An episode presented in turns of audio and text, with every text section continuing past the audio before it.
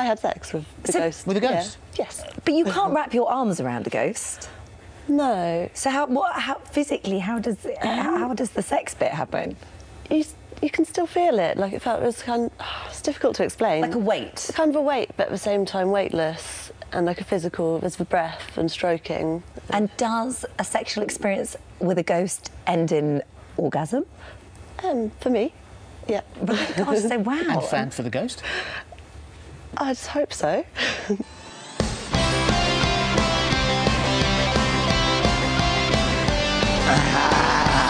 Listen, living, listening to Synchronon. Sick and Ron. Yes, you're listening to Synchronon. The Sick and Wrong, the world source for antisocial commentary. God, what a bunch of scumbags. Good evening. Welcome to Sick and Wrong, the world source for antisocial commentary. I'm your host, Dee Simon, and it is official. We have a new Sick and Wrong host for Sick and Wrong 3.0. It's my pleasure to introduce Kate Rambo. Hey, guess who? Kate, the suspense was killing everybody. Everyone's like, who's it going to be? Who is it going to be? People are up for days, nights, you know, having these anxiety attacks. Like, who's it going to be? I don't know if you just heard that then, but that's the sound of about 10 man children and maybe a couple of couple of older women in their 40s who thought they could fix Harrison just turning off. just throwing their just throwing their iPhones to the ground, just dashing them. Fuck this. Never listening to it again. Fuck this podcast. And doing a man's job. I'm happy that you're going to be uh, taking on the mantle.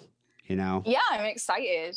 and it's not going to be easy. I mean, you have uh, very large shoes to fill. Like seriously, Harrison had massive feet. I'd say at least a Mm-hmm. Mm-hmm. size 14. Fucking Bigfoot, that guy. And I'm assuming that you have petite feet. I do indeed have petite feet. Yes, but um, I mean, it's you know, if you think about it, this is kind of you know, we we do have one of the longest running indie podcasts. I mean, it started in 2006. In January, it's gonna be fucking 15 years, which is kind of crazy. Um, when did- when did you start listening to the show? Just only a couple of years ago. I was never around for the wackily years, but when I became a patron, I like I listened. To start like, a going ton some of of- the archives. Yeah, I went through some of the archives and listened to the wackily years. But it's as for recent co-hosts, it's just have been a Harrison. And uh, how did you find the show originally? Actually, I'll give another podcast a shout out here. I li- I used to, I well, I still listen to it. It's called Hollywood Crime Scene. It's these two girls who are also in Hollywood. It's kind of like the female version of your show, but it's not as disgusting. Although they do talk about people shitting themselves a lot on there. what? And um, they used to have a. Facebook group, which they've since given up on because it was getting too much work for them. But they, uh, it was, you know, people would commonly be like, what other podcasts do you listen to? And somebody on the thread said, Sick and Wrong podcast. And that D has a hairless cat, just like just like one of the hosts of Hollywood Crime Scene. So I was like, oh, I'll give that a listen. And I, because I listen to like 50 hours of podcasts a week, I listened to it and I was like, yeah, this is the best podcast I've heard in a long, long time. You're just saying. And now I'm that. on it. You're Yeah. just saying that. You know, this uh, Hollywood crime scene, she seems like my female doppelganger. Mm-hmm. She's a also Jewish. cat. She's Jewish. Is she Oh, tattooed? sadly, She got like black ink She's all over her body. Okay. No, but sadly, the hairless cat Romy, she died just this year. Oh, that's a bummer. So They don't yeah, live that long. They really don't. I think she was like 10 and she was a rescue sphynx as well. Oh, well. Well, yeah. it is uh I mean it's it's definitely an arduous task here being a co-host of this wretched podcraft. I mean, I would say it's a bit more than a hobby, but not quite Mm-hmm. a full-time gig. Like it's not quite a full-time job. You know? Oh. Like being in a band. Yeah, I mean, it's kind of like being in a band. You know, I was thinking about this. You know, you're a bit like that Filipino kid who became the lead singer of Journey. You know what I'm talking about? That that I forget his name. Yes. But he was like, you know, I- Neal, Neal Schon found him on YouTube and was like, this guy, you know, he's got some chops. But but I was thinking about that. I was like, you know, you're kind of like that Filipino kid. But then I thought, you're actually you're more like Henry Rollins. I actually think I'm more like the recent singer of Discharge. I guess possibly. Was he uh, like the lead? Singer? Was he like the head of the fan club or something? Yeah, out, he lived out in Boston, and now he lives on Stoke on Trent. Wait, wait, oh, so now he, he moved from Boston to Stoke on Trent. Stoke on Trent because he loves Discharge. He wanted to be in the band so badly. So I often wonder I'm if he's like, this wasn't worth it. Well, in 1981, Black Flag played a show in Washington D.C., and a super fan named Rollins asked if he could uh, play a song. You know the song "Clocked In," and they're like, "Sure," Yeah. but you gotta sing it. And so he went up there and he sang it, and they're like, "Wow, this guy, you know, has got some chops. He did a good job." And Dez Cadena at the time was thinking about switching to guitar, and so they had him come in and do an actual audition, and then he became the lead singer. Yeah, they were like, never mind his Asperger's. Let's just get him in the band. See, you you kind of have Asperger's. You know, you're Yeah, a I'm a punk band. You audition for the show. You're a fan of the show. Next thing you know, now you're a co-host. this is what they call living the dream, D. But you know what? The, the what impressed me about you is you got an encyclopedic knowledge of true crime, World War II, and a whole like bevy of assorted evil facts that I don't even know why you remember these things. I really yeah, wonder it's weird how that. my brain can absorb like that information, but Was it- can was also it be less- nowhere in life. Was it last week? It must have been last week when you hosted the show where you like was like Karla Faye Tucker is the last woman to be executed in Texas. It was just like, how did you know that? Like, Yeah, I don't know how I would remember that. I do. but you know, what? you're also one of the only guest hosts that we had who actively promoted the show afterwards. And uh, you know, I appreciated that. And it, you know, I think it's, I think it's a, you know, over the past couple of months, it's been a cool experience having, you know, different listeners come on and be guest hosts of the show. And I gotta say, it warmed my cold black heart to have all these people reach out to me and offer their support. You know, in my hour of need, I was like, you know what, dude, we got a pretty fucking cool audience. And a lot of people, you know, have been listening since like, you know, single digit episodes. And, you know, and I would say that, you know, no one likes change. Change, and I don't even like change. I mean, change can be can be good, change can be bad, but sometimes you know the show has to continue to devolve. And uh, so I'm hoping that you know the uh, the listeners welcome you with devil horns, shots of whiskey, you know. And I am looking forward to hosting 3.0 with you, Sick and Wrong 3.0. So Me too. Thanks Yeah. for having me. thanks for taking on the mantle there, Kate. So your this is your first official show as co-host, and it happens to be the Halloween show. Um, so happy Halloween! Yes, thank you. I got to say, it's utterly tragic that you don't celebrate Halloween in the UK. I don't, I don't get it. I don't understand that. Yeah, it's not like Halloween in America is at all. In fact, like I would go so far as to say that if people are knocking on your door here, you don't answer your door. I don't answer my door. But I mean, I guess I never had it when I was growing up in South Africa. You know, it wasn't a thing that we had. But Is it not a thing there either? no, I mean, I, I don't think it's really a thing outside of the US. But I, I but I mean, it. well, I was wondering, like, what about all those women? You know, you know, the northern birds who want to dress up in slutty Halloween costumes. Oh, that still happens, but I mean, that happens all year round. Is that just everyday life for the northern birds? Every day, you know, you can just be like, oh yeah, it's. I was about to use the name Patricia. Then I don't know anyone named Patricia. It's not even a slutty name. But right, you'll be like, oh yeah, it's Patricia's 25th birthday, so let's all go as nurses. What's like That's a how it, typical you know, northern slag's name? Patricia. Patricia, is that it? Pat? Butcher Um, English listeners will know. Well, you've never even, you said you never even had candy corn before. And that is a fucking travesty. Yeah, it's banned in the UK. There's a, I think it's the red food coloring is a carcinogenic over here. So, you, so you've It's never, a carcinogenic over there too. well, yeah, but we don't give a shit about that. Look at us. Mm. Um, I- you know, I'm gonna, I'm surprised you guys don't have candy corn. Maybe, th- maybe they're just like, we don't want your teeth looking any worse, you know, because it's a lot of sugar. It's a lot of sugar. Um, I'm going to ship you some. I'm going to ship you some. I'm Thank ship you a care package of candy corn, mainly because it's almost Halloween. And uh, and the day after Halloween, it's like, I don't know, 70% off. So um, the Jew in me is like, you know, that's a good gift. Well, yeah, I also appreciate discounted goods. Being So- British, Okay, save money. for all intents and purposes, Halloween sort of, I would say, started in the UK. It did.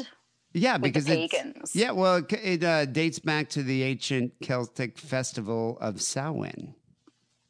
hmm That's know? um, that's probably my favorite era of Danzig. it is a, a damn good Danzig era, you know, and he loves Halloween. But you know, the Celts lived Yeah. two thousand years ago, and then that whole area of Ireland, you know, United Kingdom, and all that. Um, and it's like you know, they they they believe that on the night before the New Year, which their New Year is November first, the boundary between the worlds of the living and the dead become blurred. So they celebrated Samhain. Um, so I don't get it. Why don't you guys have fucking Halloween parties? Like, what happened? When did they ban Halloween?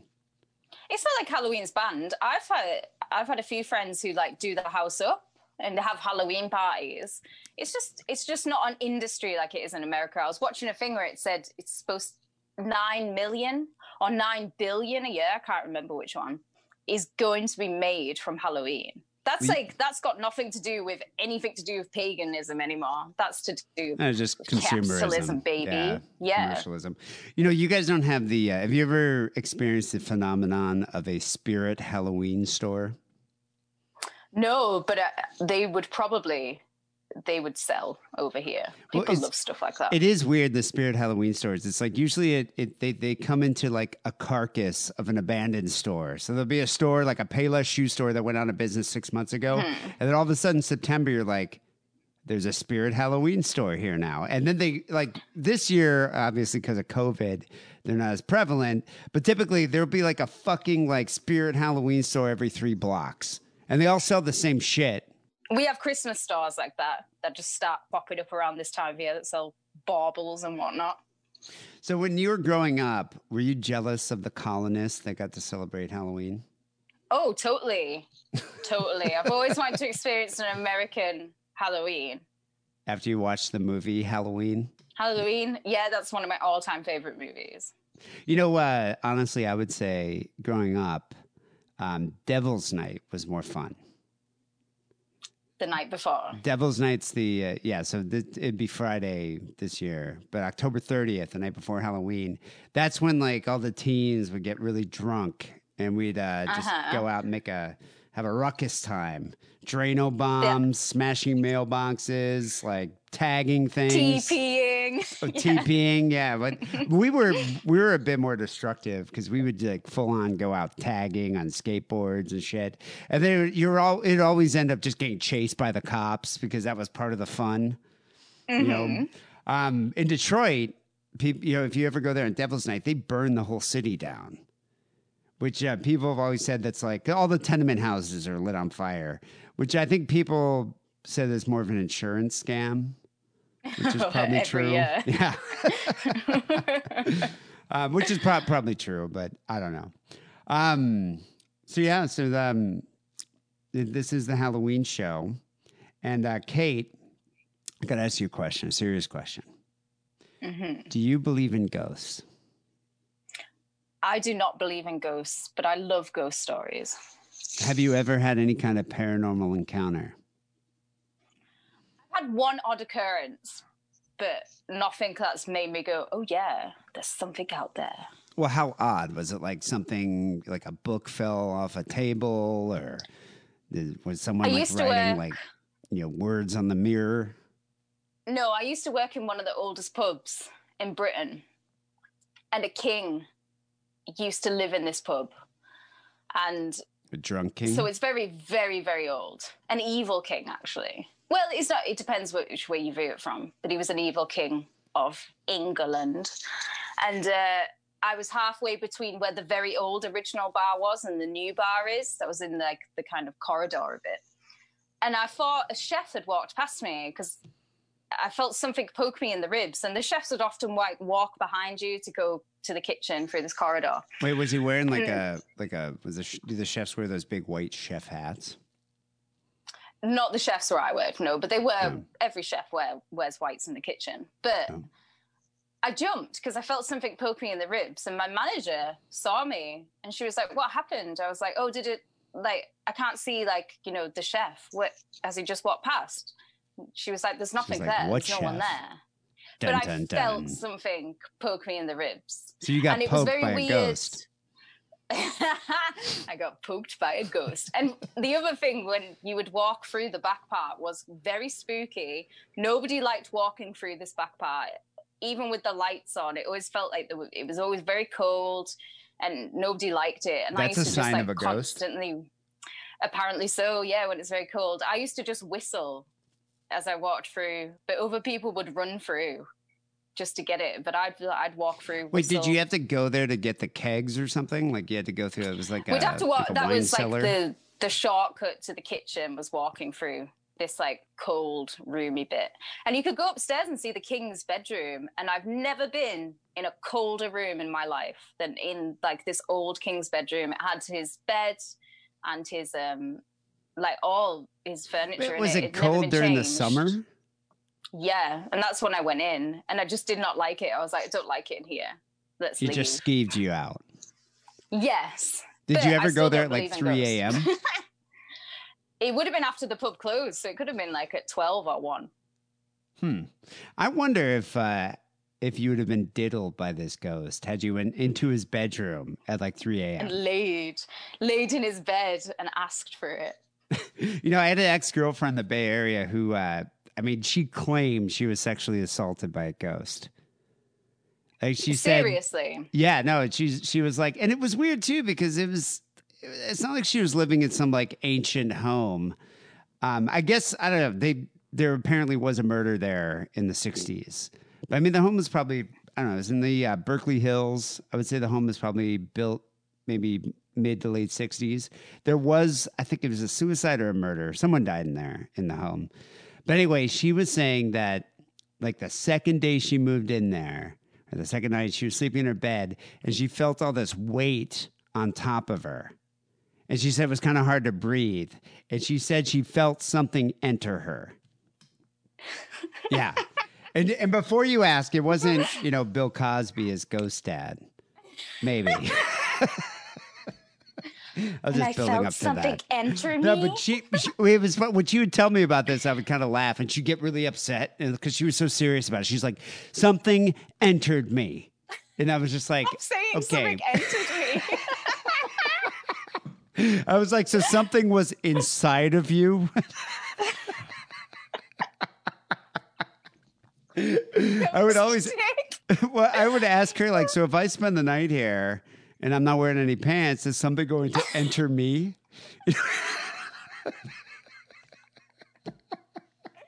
Did anything, D, serious question, did anything enter you at that time? Well, not anything unsolicited. Um, but yeah, I, you know, I don't know. It could have been Bill Cosby as Ghost Dad. Maybe it was. Um, but what I want to talk about for the uh, the intro here of, of this Halloween show, it's spooky. This is going to be spooky, people. We're going to talk about one of the more famous cases of ghost rape. This is this is This like is a true the account. most famous case. I would say this is probably yeah. It was actually one of the most documented paranormal experiences, like paranormal cases, but probably the most famous case of ghost rape that I've ever come across. And it happened here in LA, in Culver City, actually, in 1974. It's the Doris Bither case, also known as the entity haunting. So, what inspired me to talk about this? It's actually something I've wanted to talk about for a while because I love that movie, The Entity. It's a great movie. It's very funny. it is actually it is yeah, it's not a comedy but it almost is um, i just watched it again the other day the 19, it's a 1982 horror film called the entity with barbara hershey who i gotta say is naked in many scenes. You know which is which is great that the you know the the films of the late 70s and early 80s just the 80s gratuitous nudity. You don't have that anymore. Yeah, I miss those days. You know game of thrones kind of tried to bring it back but yeah you, you don't oh, have don't the gratuitous nudity things to Game of Thrones.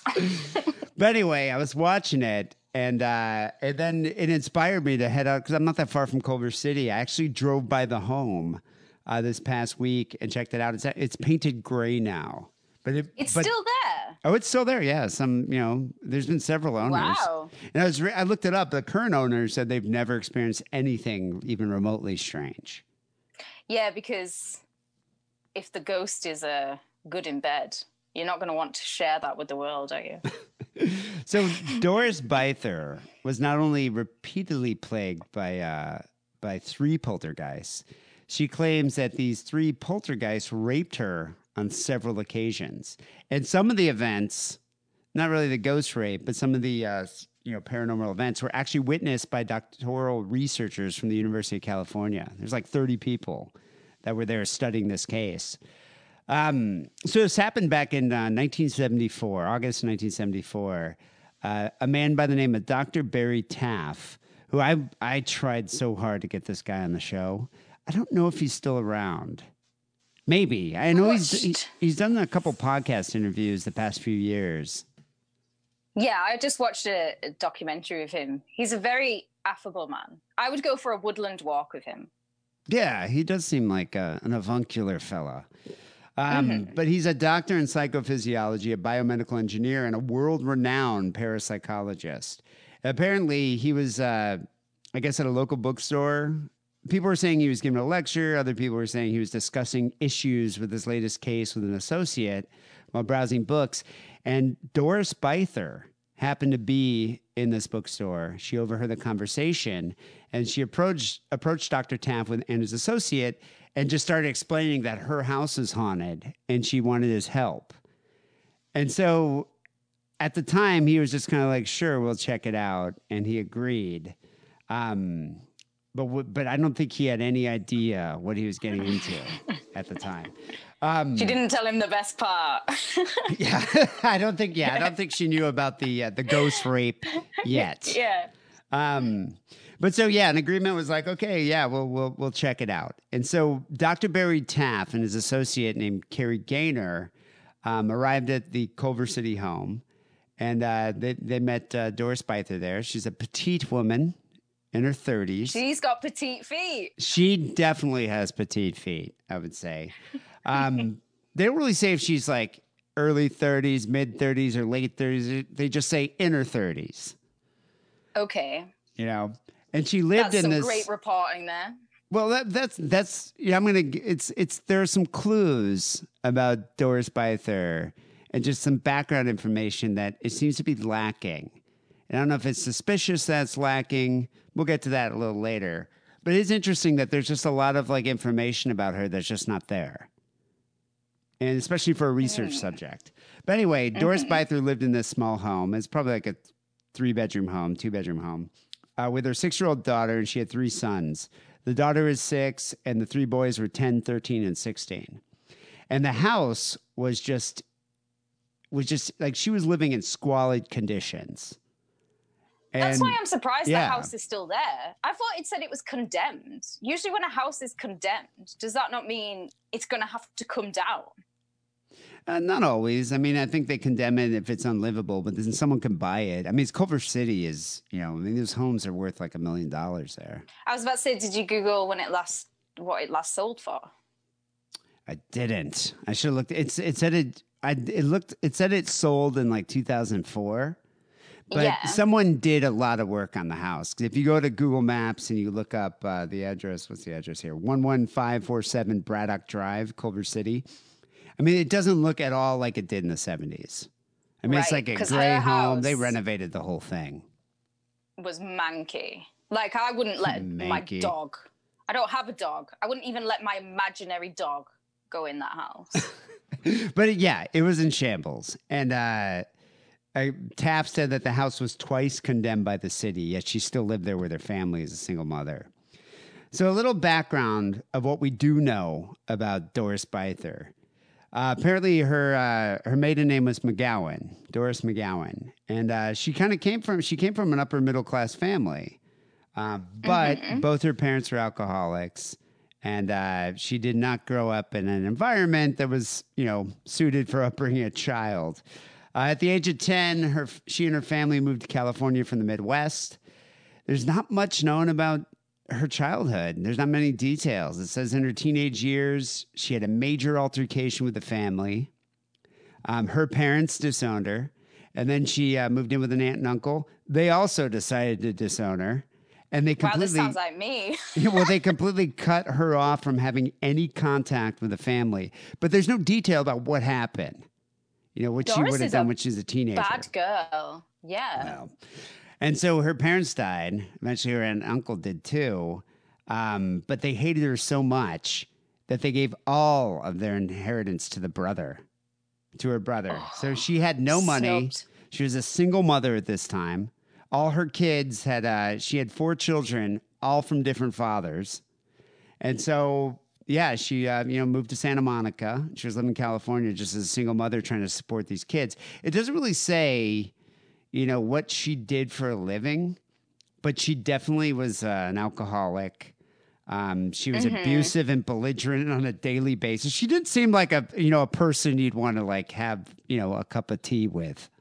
She's just repeating her childhood, but with her own kids now, isn't she? She's come from the same type of environment. I mean, She's it's, doing the exact same thing. it's a vicious cycle, Kate. It really is. um, but also, she was unwilling to uh, seek any help for her, you know, drug addiction or alcohol addiction, and and deal properly with it.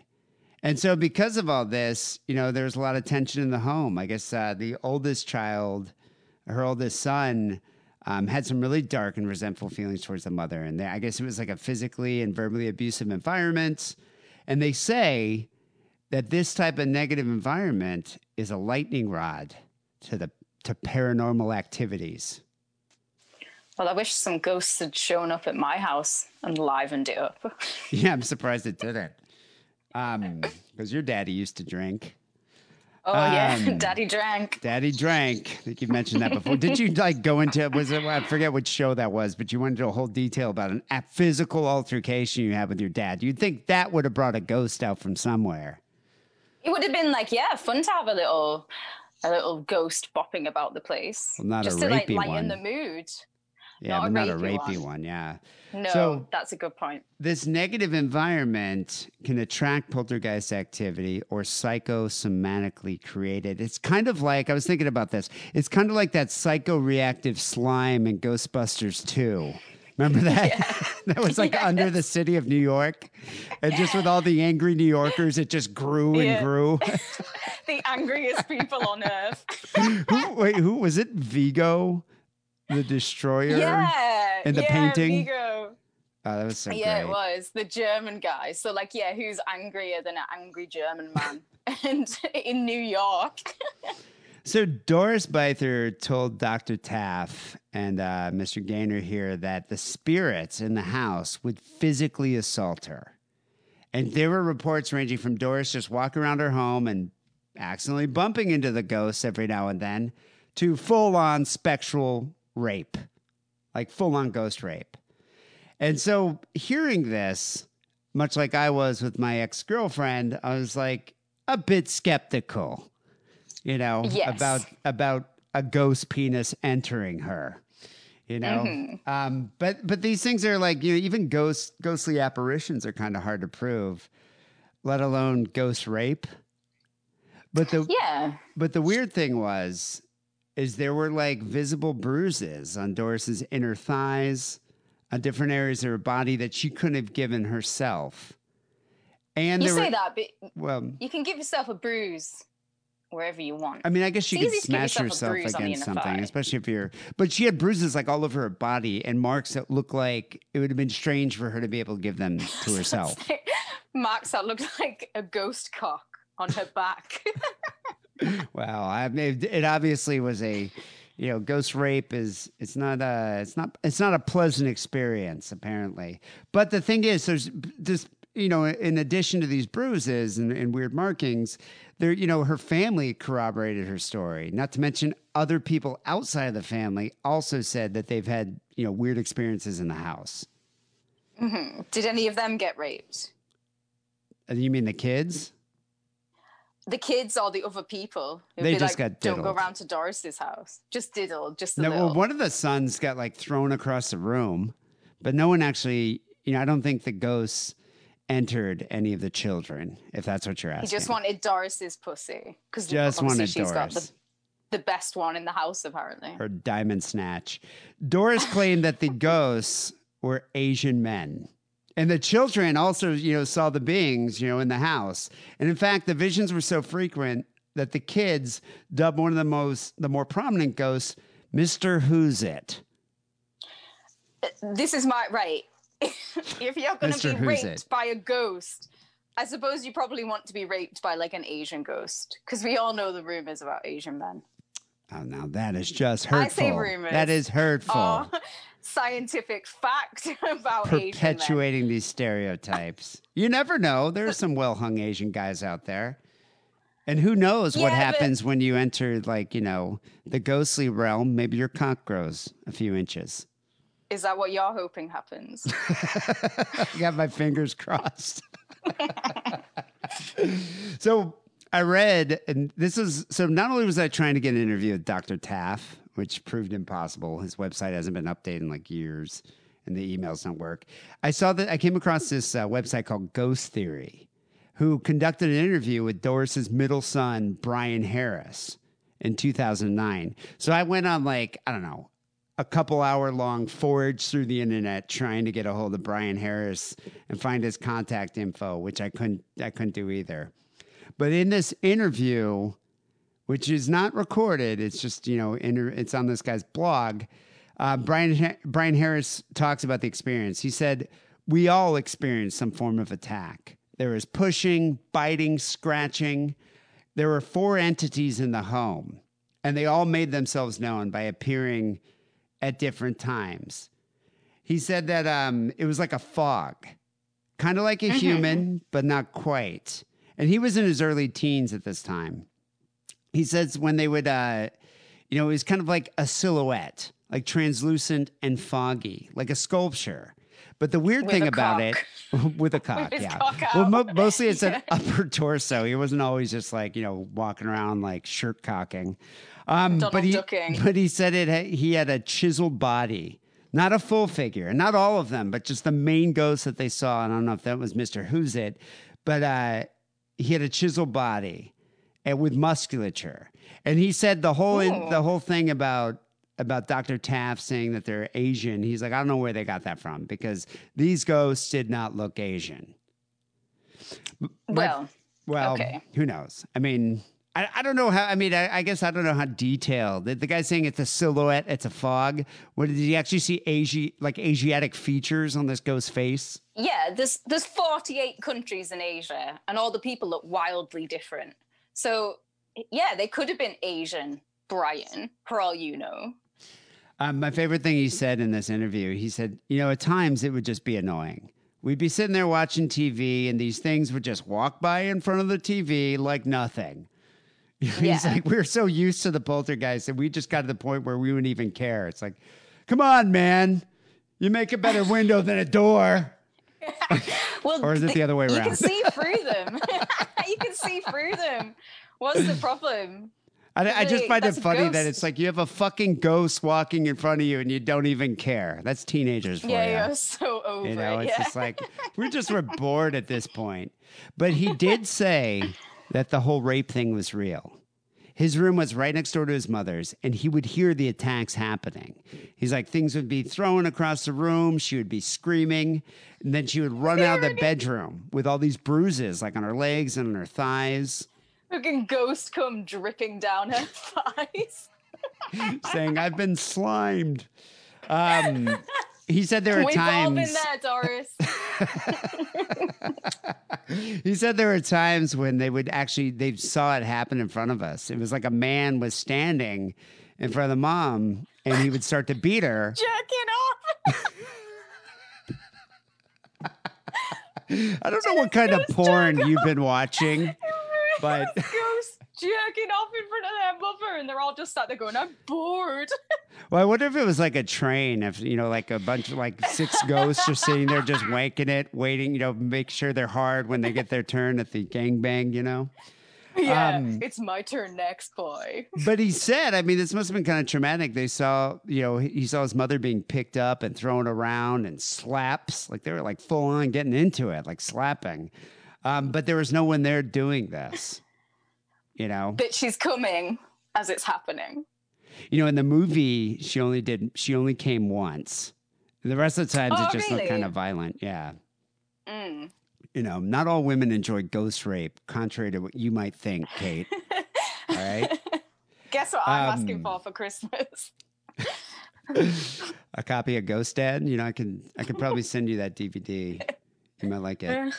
Um, the rape scene in that is just oh, it's epic. Brutal.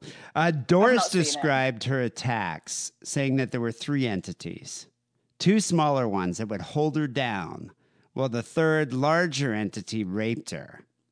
And yeah, she would have like bruises and all this. I mean, these guys full on ran a ghost train on her. You know, Yeah, definitely not Asian. And He's uh, larger.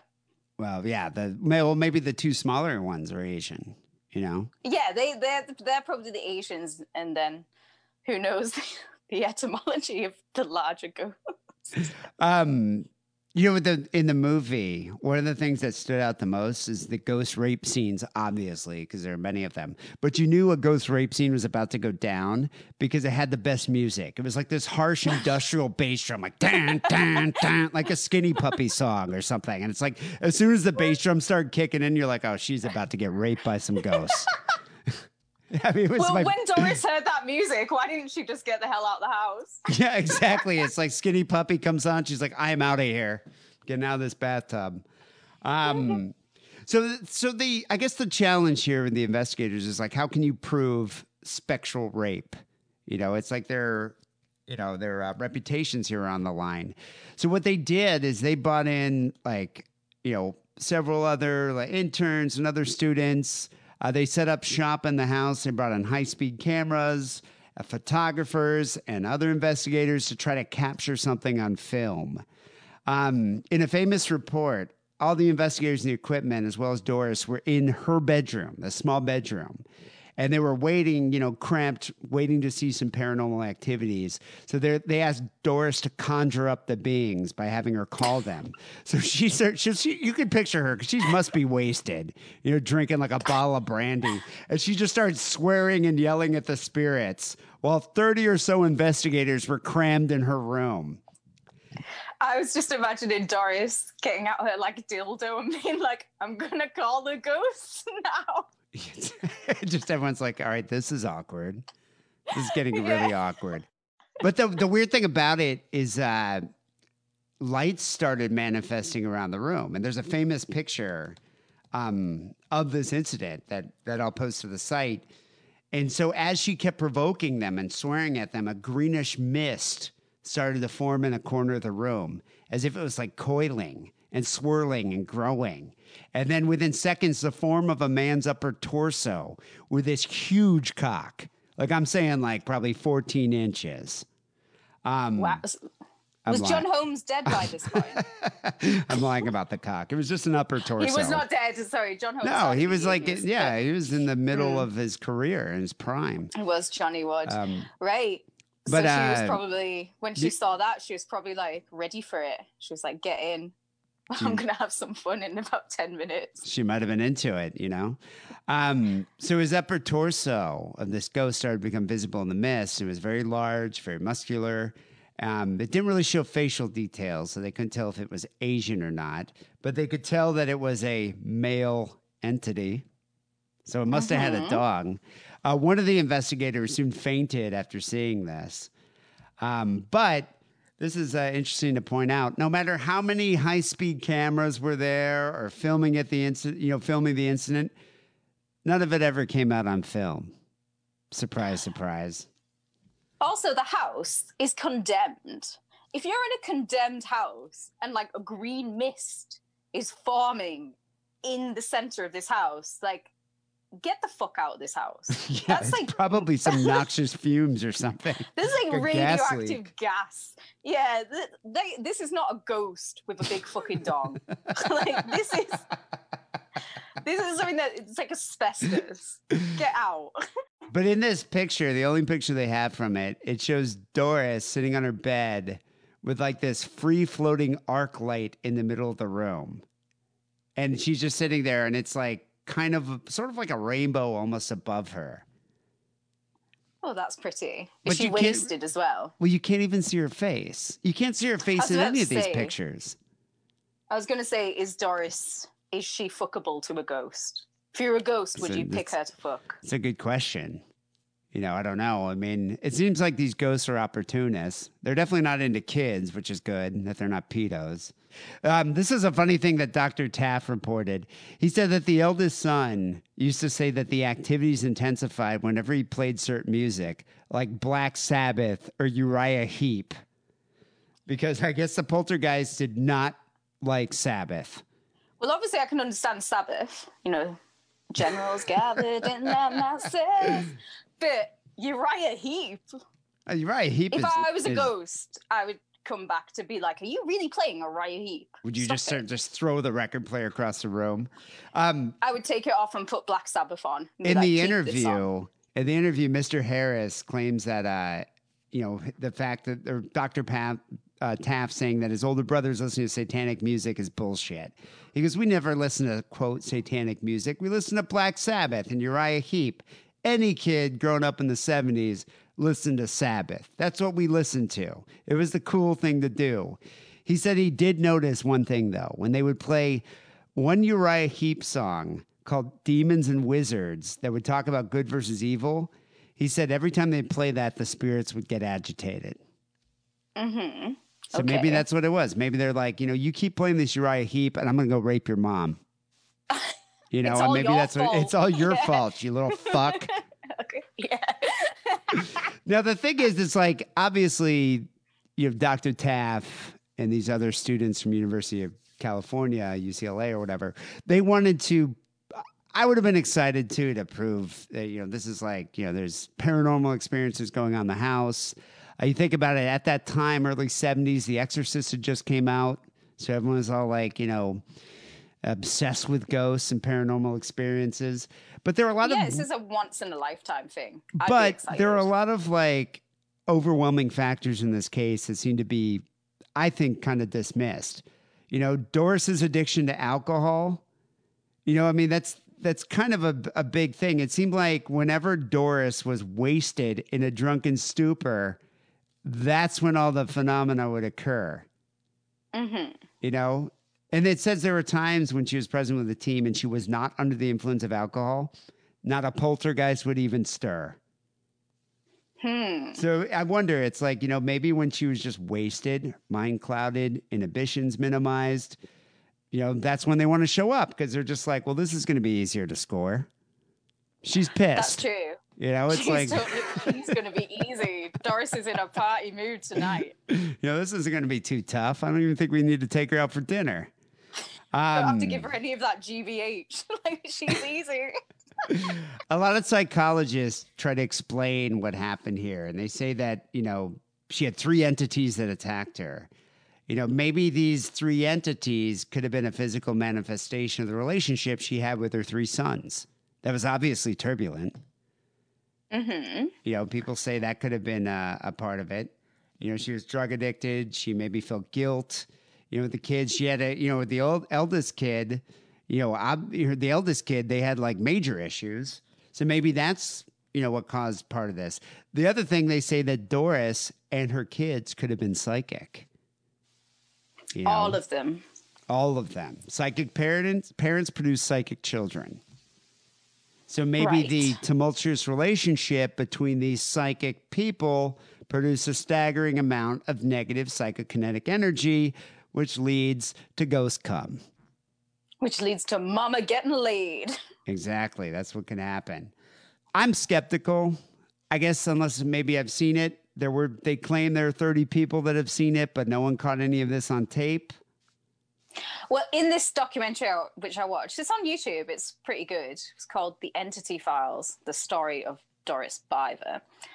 They would. He talks about this that the things they photographed were not the things they saw, but how does that explain the things in the photograph? They're different to what all these people saw. but what are the things in the photograph like just an arc of light An Like arc of light and like orbs and all that stuff that everyone bangs on about being ghosts. Yeah, but I mean, if if I saw like an apparition with a huge dong sticking out, I would have been like, all right, maybe that is a rapey ghost. But if I see like an arc of light or an orb or something, I'd be like, you know, they went to Spencer's Gifts and they bought one of those like fucking, you know, those like what are those those balls with the with that you could touch the um I forget what they're the called. balls you can touch. No, there's like a no, it's like a lamp which you touch. touch. It's got like static electricity in it in the thing. Like it's like a Oh, Tesla. yeah, it's like a that are always Tesla it. Um, coil. Yeah, yeah, that are always in like 1950s movies when they go Yeah. down to the mad scientist laboratory. And later, you know, Yeah. in, and in the 80s and 90s, they're sold at Spencer Gifts in the mall with lava lamps. But that's the thing. Yeah, I, It's like, I don't know. I, I look at these these photographs, these Polaroids, and I'm skeptical. I don't really think that proves anything. I'm skeptical because I don't believe in this stuff. But I Um, just, yeah, I just don't know because there is so many people who corroborated it. But the fact that there's no information really about her, none of her kids, because she had four kids, didn't she? None of them are like have any internet presence. Well, except And for this all- one who was supposedly interviewed, Brian Harris. supposedly, know. yes. But But that's how a- many Brian Harrises live in LA? I, lo- I looked up several and, and messaged a bunch on Facebook, and no one got back to me. Yeah.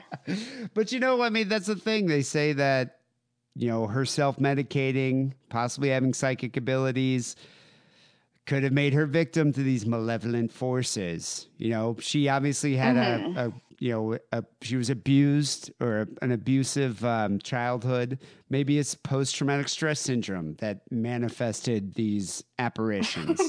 you know, who knows? big she yeah, she's manifesting big cocked ghosts to come to come Well endowed fill her ghosts, yes. entity i'm going to rename my vibrator the entity Is it green and covered in ghost slime? It soon will be um, after Doris Bither left her Culver City home, because I think what eventually, you know, she's like, I'm just gonna get the hell out of here.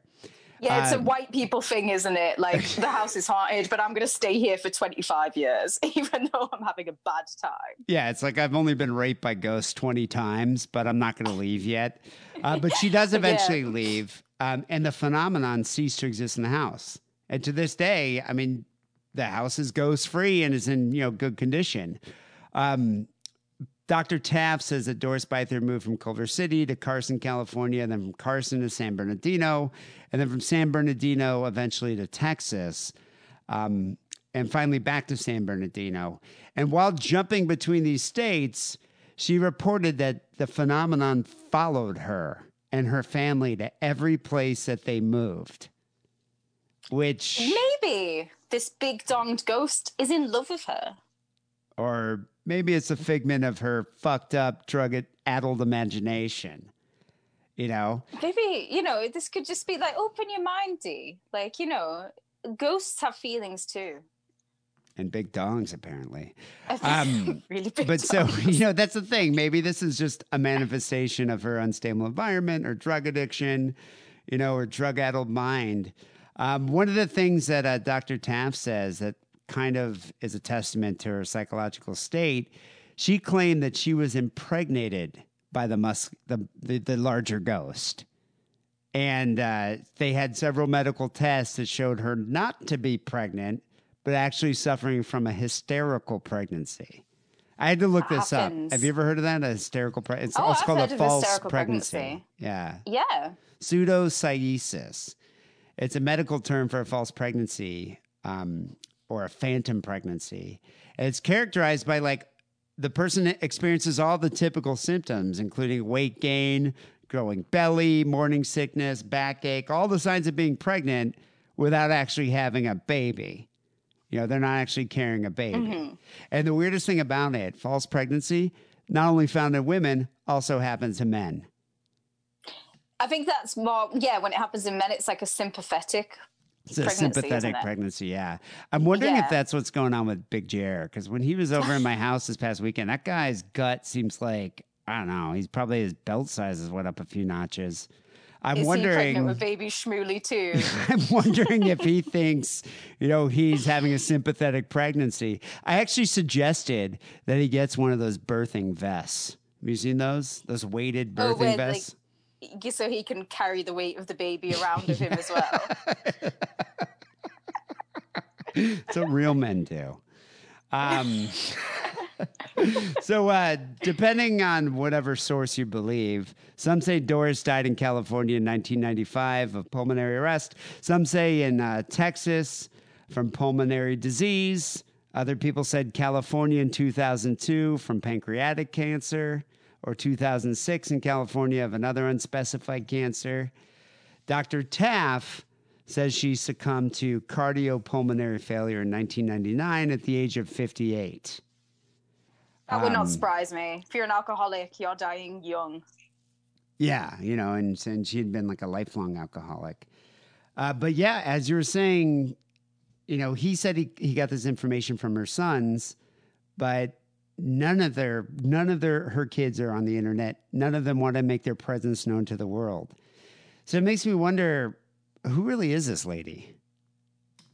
You know? Yeah. And there's a lot of speculation as to who she is, or if she even was a person. I was reading that uh, that there's a, uh theory that she was actually a hoax orchestrated by Gaynor and Taff. You know, to bring To credibility. Well, to bring credibility to their parapsychology department at UCLA. Right. So I mean, This, that's that's kind very plausible. Bill Murray Ghostbusters, isn't it? I mean, I don't know. I mean, I, I it seems unlikely to me, especially because there are a lot of other people that corroborate it. But you look at these, uh, you know, the photos of the the famous one of the arc lights and all that, and it just kind of seems like these smudged Polaroids. You know, you can't even see Doris's face in any of these in any of these pictures. And I did a, like a pretty exhaustive search trying to find a picture of her, but you don't really see a picture of her. You know, you think they would have made her just pose for like a portrait? or something. like, you know, a very clear portrait to be, and then have gotten more of a background. You would have researched it because what you know, the Warrens when they used to go around ghost hunting, they would interview you. You, were a subject, a research subject. You were a research subject. So if these guys are like, this is their job, they work for a university, they have their own department. Surely they know. Well, maybe they're ne- they're less interested in her, and they're more interested in like what is Uh, the you know, the- the ghosts. Yeah. Yeah, so maybe they're kind of like, cock. fuck her, because we're going to try and prove that she's not manifesting it. It's like we want to see still some ghost dick. And that's why They we're want here with our cameras. They want to get covered in ghost cum. um, but yeah, that's the thing though. I do think that's kind of suspicious that there's no real information on this woman. We don't even know where she was born. You know, we don't even really know exactly where she died.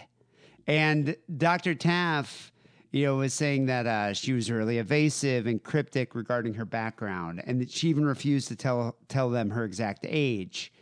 Um, they they felt that if they pushed her to reveal more about her hellish past, you know, it might have pushed them. right- She might have just pushed them away from the case, so they never Yeah. really got any real background information. But she's Right. the one who approached them. Exactly. She came to them. She was a research subject, but yet they didn't even really do any kind of background check or any verification to the story. They're just like, sure, you got a ghost with a big dick that's raping you. We're going to go into your house and bring in some cameras and see what we can film. In Barry's defense, though, because after watching that one documentary, I think he's lovely now. And I need, that's all I need. He would have been very young in 74, like 20s, Well, he was a doctor. 25, 26. Maybe, I mean, but he So was a what? doctor at that time. So, I mean, he would have been Yeah. probably mid 20s. Well, you don't know if he was a doctor at that time. He could have But- just been on the road to becoming a doctor. or maybe getting his doctorate. Well, it says, you know, he's since tempered his position on the events surrounding Doris. Uh, he said that in retrospect, he doesn't believe anything paranormal was happening. And he attributes what transpired to like physical forces and not really entities or ghosts. He said that there's evidence to them that, that made them think that they were dealing with real paranormal phenomena, but he doesn't think what happened was actual like you know, sex. You know, he doesn't think that there was real ghost rape that was happening to Doris. Was she just having a very violent sleep wank? That, you know what? That's probably what it was. A very violent sleep wank, which we've all It ha- had. happens, We've all yeah. we've all been there. You know. I don't typically call paranormal investigators to my apartment after it happens, but you know, we've all been there. So this uh this the entity was actually a novel uh, an author named Frank De Felitta wrote the novel The Entity based on the real life case story of Doris Bither in 1978. Uh, it was a bestseller, and he actually adapted uh, his book into the film starring Barbara Hershey. The film is great. I highly recommend it. I was reading that uh, they they're planning on remaking it in 2015. Why? Why must they remake everything? I don't know, and it's directed by uh, it's going to be or produced by James Wan that did The Conjuring. Right. Um, yeah, he's well, he should stop it. doing stuff like that. Leave it alone at the Conjuring, James. Go into like make a romantic drama or something. it's just I don't know. Why do you need to remake something that's that that's great? And I think it's I think a lot of these '80s movies are remade because the you know Generation Z or whatever is too young to have actually seen the originals. But you know what? Fuck you.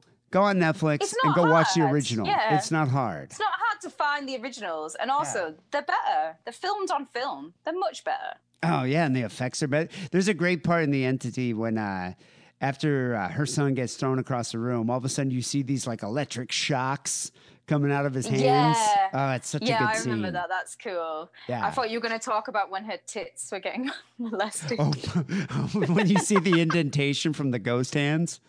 Yeah. The movie's great. Go check it out, people.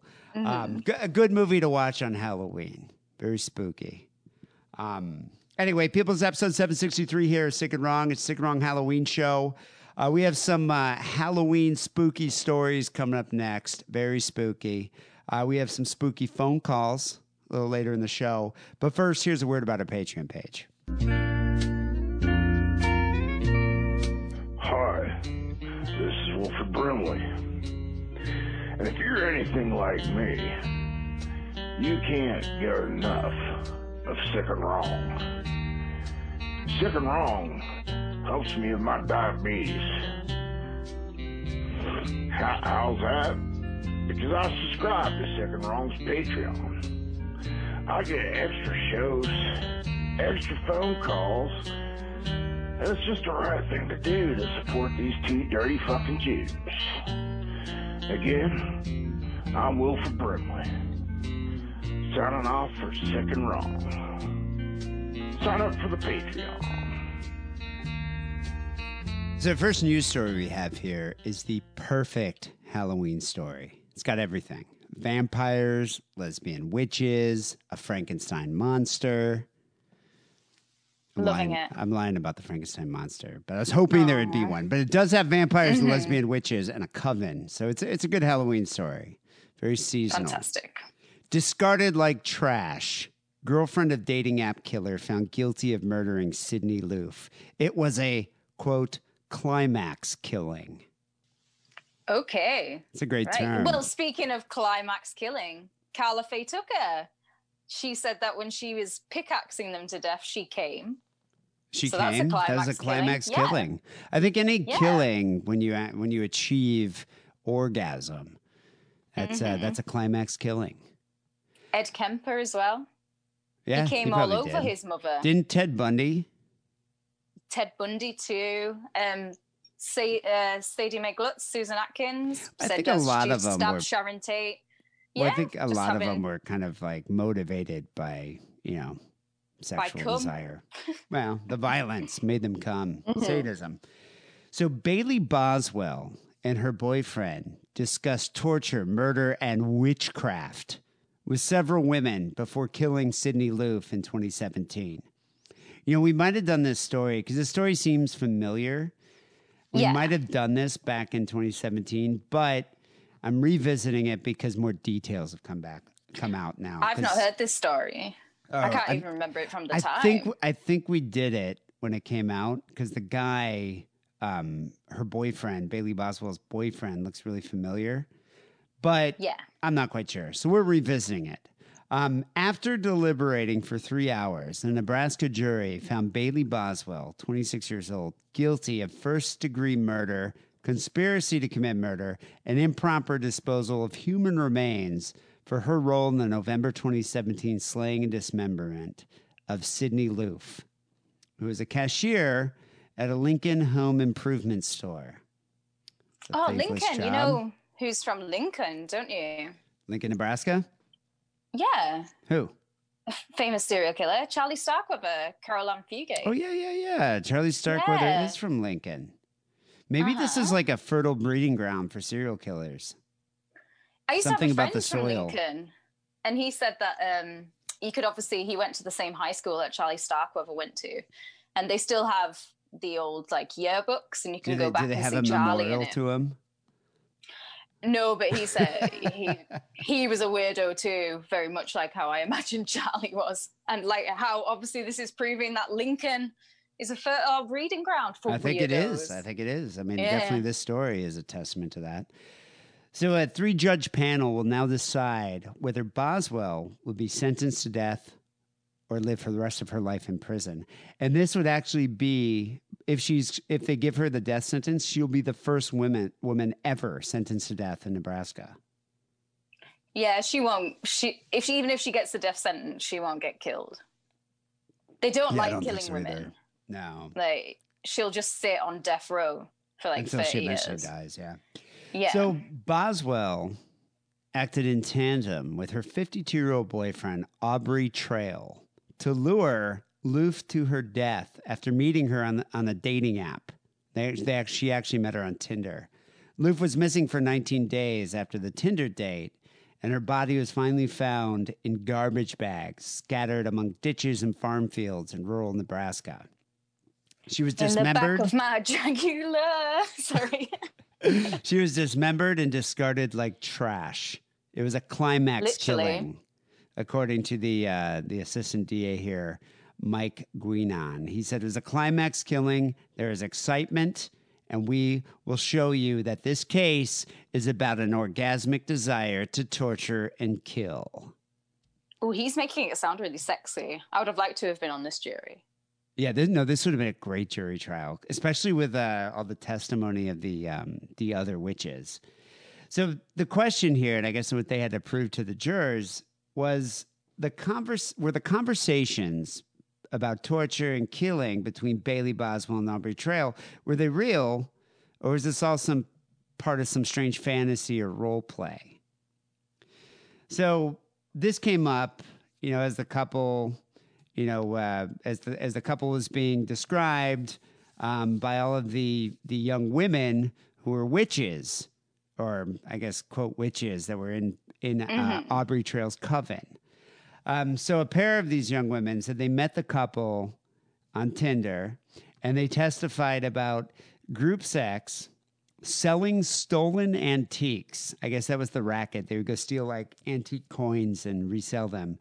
And they had a sugar daddy lifestyle with the pair. One woman, Right. Katie Brandel, said that Boswell would finish faster or orgasm quicker if Brandel cried out in pain while they were having rough sex. You know, that's common with a lot of women, a lot of people in general, but a lot of women. Who doesn't like a little bit of S and M? You know, Is this what you request? They must. Well, I'm sure you're used to women crying as you're fucking them. it's usually not. It's usually not pain. It's just usually sadness and regret. But still. Disappointment, being like, oh, I slept with a yeah. Jew. yeah. yeah, that that happens. Uh, Brandel, now 24, she said that in 2017, um, Boswell once talked during sex about cutting off someone's arms and legs and ripping off their fingernails in order to achieve an orgasm. All right, that's crossing a line. You know, there's a little bit of spanking that goes on, maybe a little bit of mm-hmm, choking, mm-hmm. but ripping off someone's arms and legs and their fingernails to get an orgasm. This is her. This is her dirty talk as well. I'd be like, this is this is going too far for dirty talk. Take it back. Yeah, like let's like, bring it, let's dial it down a couple notches. yeah, Jesus. like um, Like, what are you talking we about We all like here? reading death scene love. We all like looking at the pictures, but you don't have to be describing the pictures to me. But you don't have to vigorously masturbate to every page, you know? Yeah, well, don't you? Speak for yourself, Dee. Um, Brandel said she didn't take any of this, quote, sex talk seriously. Um, the defense attorneys are arguing that Boswell was just participating in sexual role playing and was being dominated by Trail, who murdered Sydney Loofe on his own. Um, they said that they, if you look at the evidence, it's clear that Aubrey Trail killed Sydney Loofe and that he regularly dished out violence and threats to control these women. So now This Tra- is like a Karla Homolka thing, isn't it? Where she's going to try and play totally innocent when in Well, saying that- reality, yeah, you that- know that she's played a part. Oh, she was this. complicit. Karla Homolka was definitely complicit. And it is obvious that Bailey Boswell, who's going and luring these women that she met on Women Tinder, in. you know, and bringing them in to, uh, you know, to be violently abused by this man, she knew what she was doing. I mean, who Mm-hmm. who talks about like getting off to like people's arms being ripped off? Like if that's the sex talk that makes you come quicker, there's something off. There's there's there's a little Yeah, bit, you- know, a little bit. The, the synapses aren't firing properly. Yes, exactly. You know. Um, so Trail was convicted of first degree murder a year ago, um, and during both trials, uh, witnesses said the 52 year old convinced his cult members, his coven, that he was a flying, mind reading vampire with a coven of a dozen witches. And he claimed he would gain powers by killing people and sucking in their breath. so, did you? I don't know if you looked up a picture of this guy, but he's uh, definitely not an Antonio Banderas type of vampire. I would Yeah, say he may- I would say he reminds me more of like a Ron Swanson from Parks and Rec. Have you ever seen that Yeah. show? Nick Offerman. I have seen. Yes, He kind of looks he's like Nick Offerman. He's flying on some ink, but he's not flying being a vampire. I'd say he's probably flying on a bit of meth. Oh yeah, I'm sure there's some meth involved, but he does. He kind of he's got this big mustache. He's kind of a fat guy. I would say he looks a, quite a bit like Ron Swanson. Um, throughout the trial, the the three women testified for the prosecution about their encounters with Boswell and Trail, and all had similar stories about the couple's rules. Really bizarre rules here. Um, they were not allowed to wear clothes in the apartment. Their discussions about and they oh yeah they could only have discussions about killing torture and witchcraft and all three Oh, that's boring. yeah, all three men, women met the couple after swiping right on boswell on tinder so bailey boswell was the lure like she was on tinder Yeah, to get them she brought them in and if you look at her she kind of reminds me of amy poehler's character in parks and rec leslie nope Are you saying that if they were to make like a very like budget version of Parks and Rec, you have casted these characters? or vice versa if they were to make a movie out of this. I think you should get Mm-hmm. Yeah. Nick Offerman to play the fat vampire, and I think Amy Poehler should play the slutty Tinder bait. Yeah, You know, done. Um, Let's take this to Hollywood. I think we could pitch this. I think we could. so uh, the prosecutors walk through the timeline of the case. Uh, they say that there are, there are victims in this case, and it's definitely not Bailey Boswell. The victim is Sydney Loofe. And so he said that uh, the prosecution maintains that Boswell and Trail did everything together and they worked as a team, which included finding women on Tinder, supporting them financially, discussing torture and murder, a topic that would make Boswell's eyes light up and her mouth smile. Um, Well, to be fair, when I talk about murder with people, I'm eyes often light very- up? my eyes will light up and I'll have a little sly smile about it. One woman testified that during the trial, uh, she noted the couple often discussed selling homemade murder and torture videos. So Ashley Snuff and Bailey films. were going to make homemade snuff films. You know, th- these are snuff films made from the heart. A snuff film you can always count on. Good old fashioned Aubrey snuff films. All eating Nebraska snuff films. Yep. Just good old hometown snuff films. Uh, but unlike other women that Boswell met on Tinder, Loofe wasn't immediately told about Trail. So Loofe, You know, she met Boswell, who's an attractive woman. She looks like Amy Poehler. And Loofe Yeah, was was like, into it. Yeah, Loofe was like, I'm into this. They, she said she was gushing to a friend that she had a, a second date with her dream girl. Meanwhile, the couple, couple was off at Home Depot purchasing tools to dismember her body, including a hacksaw and bleach. And uh, the night that Loofe uh, picked up Boswell. So Loofe even picked her up. She even drove. Um, that would seal her fate. 24 minutes after she sent her last text message to her mother, she was strangled by Trail with an extension cord. He then used a fine tooth saw to dismember her body. Nasty. Um, Trail confessed the murder. He told authorities that Boswell helped him clean up the crime scene, but he did the murder himself. You live in Lincoln, Nebraska. Why are you why are you cutting up a body in a house? Go out to the fucking woods. Well, maybe it was cold. It was November. You're supposed to be a witch a va- yeah, a witch and a vampire. Go out to the woods, put some extra layers on. They're Nebraskan people. They can handle the cold. What do you couldn't you- call a person from Nebraska? Nebraska nights. I think there's Nebraskans. Nebraskans? But couldn't you just do it in your backyard? These homes have huge backyards. Yeah, even if you're not overlooked by neighbors, why why are you why are you dismembering a body in the house and like splattering DNA everywhere? Do it outside. Her body was reported missing when she didn't show up for work at Menards. You ever heard of that place? What's Menard? What's Menards? Pirate Bullocks. Menards. Um, it's like it's uh like a Home Depot, but like I don't know. I don't know if they have Menards in LA. I've seen Menards in Michigan though. like what level of Home Depot? Like, is it like a a mid range one? Like, it's like you get half the things size. No, it's like half the Yeah. size of a Home Depot. It's like a And smaller you can Home buy Depot. like you can buy like MDF and stuff. I don't even know what that is. Is that some kind of You weird know, like, uh, English construction like- tool? No, it's like a, a form of wood, a cheap form of wood. So Oh, like is it more particle like board. yeah? So like, will builders more likely go to Menard than Home Depot? I think Or most we would call it Home would Depot. I think most Mm-hmm. most builders are go to Home Depot, but if you need something in a pitch, like some you know, in a pinch, you go to Yeah, like Menards will Menards. do. Menards. Yeah. Um, Menards. I'm trying to think what we would compare it to. Maybe like a screw fix or a Wilk. Not a Wilk. Yeah, a Wilkes. A Wilks or a screw fix. I like the term screw Yeah. fix. Screw fix direct. Maybe my sister should name her kid Screw Fix. I like that. Has a good ring to it.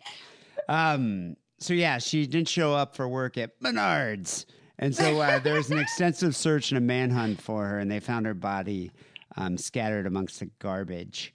So the the last witness um, that testified against Bailey Boswell is a woman named Ashley Hills, who kind of looks a lot like Aubrey Plaza in Parks and Rec.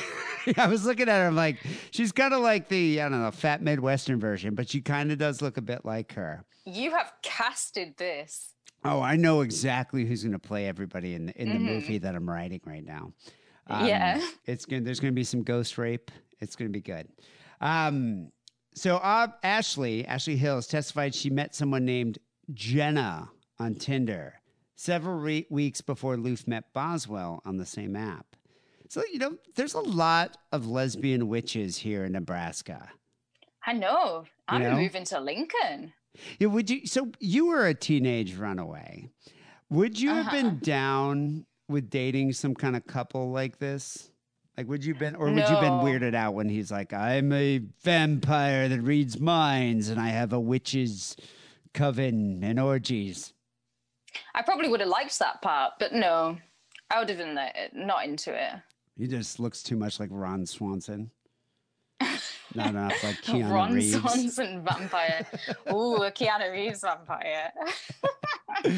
so Hills said that on her first date, she was driven to the basement apartment um, that was shared by Trail and Boswell, and she already knew that Boswell had a sugar daddy because she told him about about the sugar daddy. And she's like, "If you agree to the rules of the house, you know Aubrey uh, Trail will be your sugar daddy too." So Hills was I don't get this sugar daddy lifestyle. I know like women are really into it, being like, I want me a sugar daddy. It's like, no, like, don't have a man pay for your stuff. Just Um, don't do it. You're not a stripper, so I don't think you get it. but even normal girls, I like I work with a few girls who are like that's their dream is to be like kept by a man. I'm just like, what is this? The 1600s? Yeah, but Like, listen to what you get. Listen, okay, listen to the rewards here. Okay. Okay. So she was given two hundred dollars after that first date, and she was told that was her weekly allowance. So she's going to get Two- hundred bucks a week. Think how many records you could buy with that. Mm, Yeah, but for just shagging them. Well, yeah, she well a little bit more than that. She's not allowed to have contact with any other men. She has to call Aubrey Trail daddy. She had to check in with him every three hours, or she'd Every be punished. and she must seek permission from him for any requests. Uh, and she'd also have to be nude in the apartment at all times. Those are the house rules. It gets okay, cold. uh, It gets cold in Nebraska. you got to be butt naked and call Ron Swanson daddy. That's how it works. And then what? Every three hours, be like, "You okay, hun? You okay?" Nah, I'm not doing this. Can't make me. Yeah, but listen to this though. You get two hundred dollars allowance a week. He paid your rent. He pays your car payment. He gives you gifts, and he took her and a couple other women on an all expenses paid trip to Branson, Missouri. Oh wow, Beautiful Missouri. Branson, Missouri. Who the fuck wants to go to Branson? I have always wanted to go to Branson. Thanks for bringing me here, Daddy. It's like it's like octogenarian Vegas. It's like who the fuck wants to go to Branson? He's like the There's shittiest point. vampire coven leader I've ever met. in having your car paid, your rent paid, because you can't do anything because he owns you, he controls you. So what's the point in having this extra two hundred pounds? Because you're not allowed to go out and spend it. And I bet if you did go out and spend it and bought something and brought it back, you'd be like, I don't like that. I didn't approve it. Take it back. This Well, is pointless. Hill this is the said- sugar daddies. What they do. Hill said she liked being taken care of, and she was okay with the whole sugar daddy roles and the sexual liaisons with Boswell and Trail. But Mm-hmm, later, she testified about the talk between Boswell and Trail of finding someone for her to murder so she could become the 13th witch of the coven. They're like, we're going to let you in the coven, but you got to murder somebody. And so, yeah, the initiation. yeah, she said that uh, she drove the trio to a Walmart to scope out a woman there who had been chosen for her first kill, so she could become the uh, the, the witch. And I guess it never happened because afterwards they went to a local TJ Maxx to look for another victim, and she had a full on panic attack. And she uh, left the group, and she was freaked out, and they threatened to kill her. And uh, she she was convinced that Trail was a 500 year old vampire who could read minds, and he gained powers by breathing a last person's breath.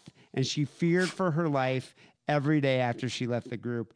And so the uh, defense attorney was like, "So have you ever read a book by Stephen King called Doctor Sleep?" Or saw a movie recently with Ewan McGregor called Doctor Sleep, and she said, "No." And he I goes, can't read. he goes, it discusses gaining powers by breathing a person's last breath. And she's like, okay. So I guess maybe she doesn't read, you know? Maybe. So maybe that's Well, that's to be thing. fair, I've I've not read Doctor Sleep, so I wouldn't know that. But I would also know that it's fucking bullshit. Well, it's a good movie, actually. I enjoyed it. I haven't seen it. I wanted to see it, but I just never got around to it. Uh, It's, it's on the list, and it- yeah, it's like it's you know kind of like the sequel to The Shining. Um, I, I enjoyed it. I thought it was all right. But yeah, I think uh, you definitely have to find a gullible victim here. You know who's going to Mm-hmm. be the next vampire witch in the coven? It right. seems like there's plenty of them in Lincoln, in Nebraska. Lincoln, Nebraska. Yeah. so on that note, what do you have here for the next spooky story? Okay, so the story I have, people might be sad that I'm not going to sing it, but I'm not going to sing it. Please don't. this is an amazing story. I'm so happy that this is my first story that I get to read out because it's a story that I was made to tell. And the title is Cannibals Lured Victims to Cabin in the Woods for Gentle Surgery, Sheriff Says. You know, Cabin in the Woods is a good horror film. It is a very good horror film. Yeah. So here we go. Two men from Oklahoma stand accused of illegal castration after allegedly luring a 28 year old to a remote cabin through an online advertisement for low cost sex reassignment surgery. This is quite similar to your story in a way, but different. Here we go. It's, it's very spooky. I would say it's equally as spooky. I don't know if it was like a coven, but sort of. These two very American names are Bob Lee Allen, 53, and Thomas Evans Gates, 42, were formally charged Wednesday after what appeared to be the victim's testicles were found in a freezer in the bedroom of the cabin. They had been in custody since October the 15th after trying to visit their alleged victim in a local hospital, said Le Flore, Le Flore, County Sheriff Rodney Derryberry. Rodney Rodney Derryberry. What an amazing name. That is a pure Oklahoma name. Sheriff Rodney Derryberry on the case. Derryberry. I Yeah. would love to be Mrs. Rodney Derryberry. Kate Derryberry. Carrie Derryberry. Gary Derryberry. they Um, face fe- yeah. So they found genitals in a refrigerator. I'm still trying to In gather their my- bedroom, which is the naturally bedroom. where I keep my freezer too. Wait, in the do you, bedroom, do you have a mini fridge? To be your, victims' uh, testicles. Do you have a mini fridge? No, because I'm not a jock. bollocks? I am not in a sorority full of bollocks. I took the bollocks away after every use, don't you? You're just done with them after that. I could see that. I just love yeah, how I these mean, guys one-time use thing. They just regrow. like a lizard's tail. I like how these guys are like, we just love balls so much that we need them in the refrigerator right by our bed. We can't just go downstairs to the kitchen and get the balls. It's like I need these balls within like arm's reach.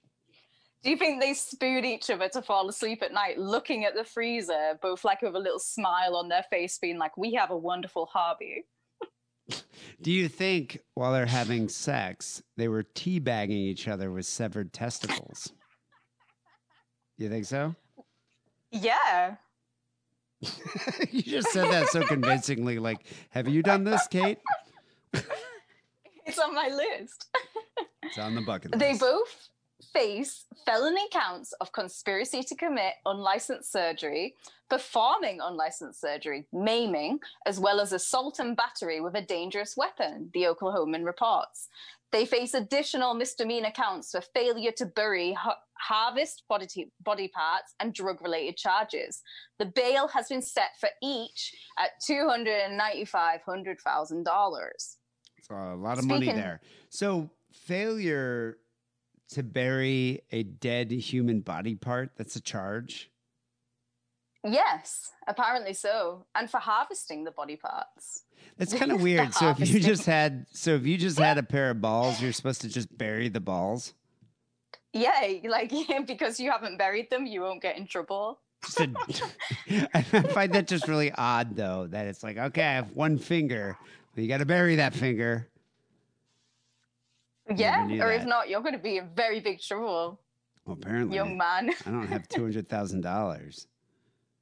Here he comes back again, my favorite sheriff. Speaking to reporters, Sheriff Derryberry.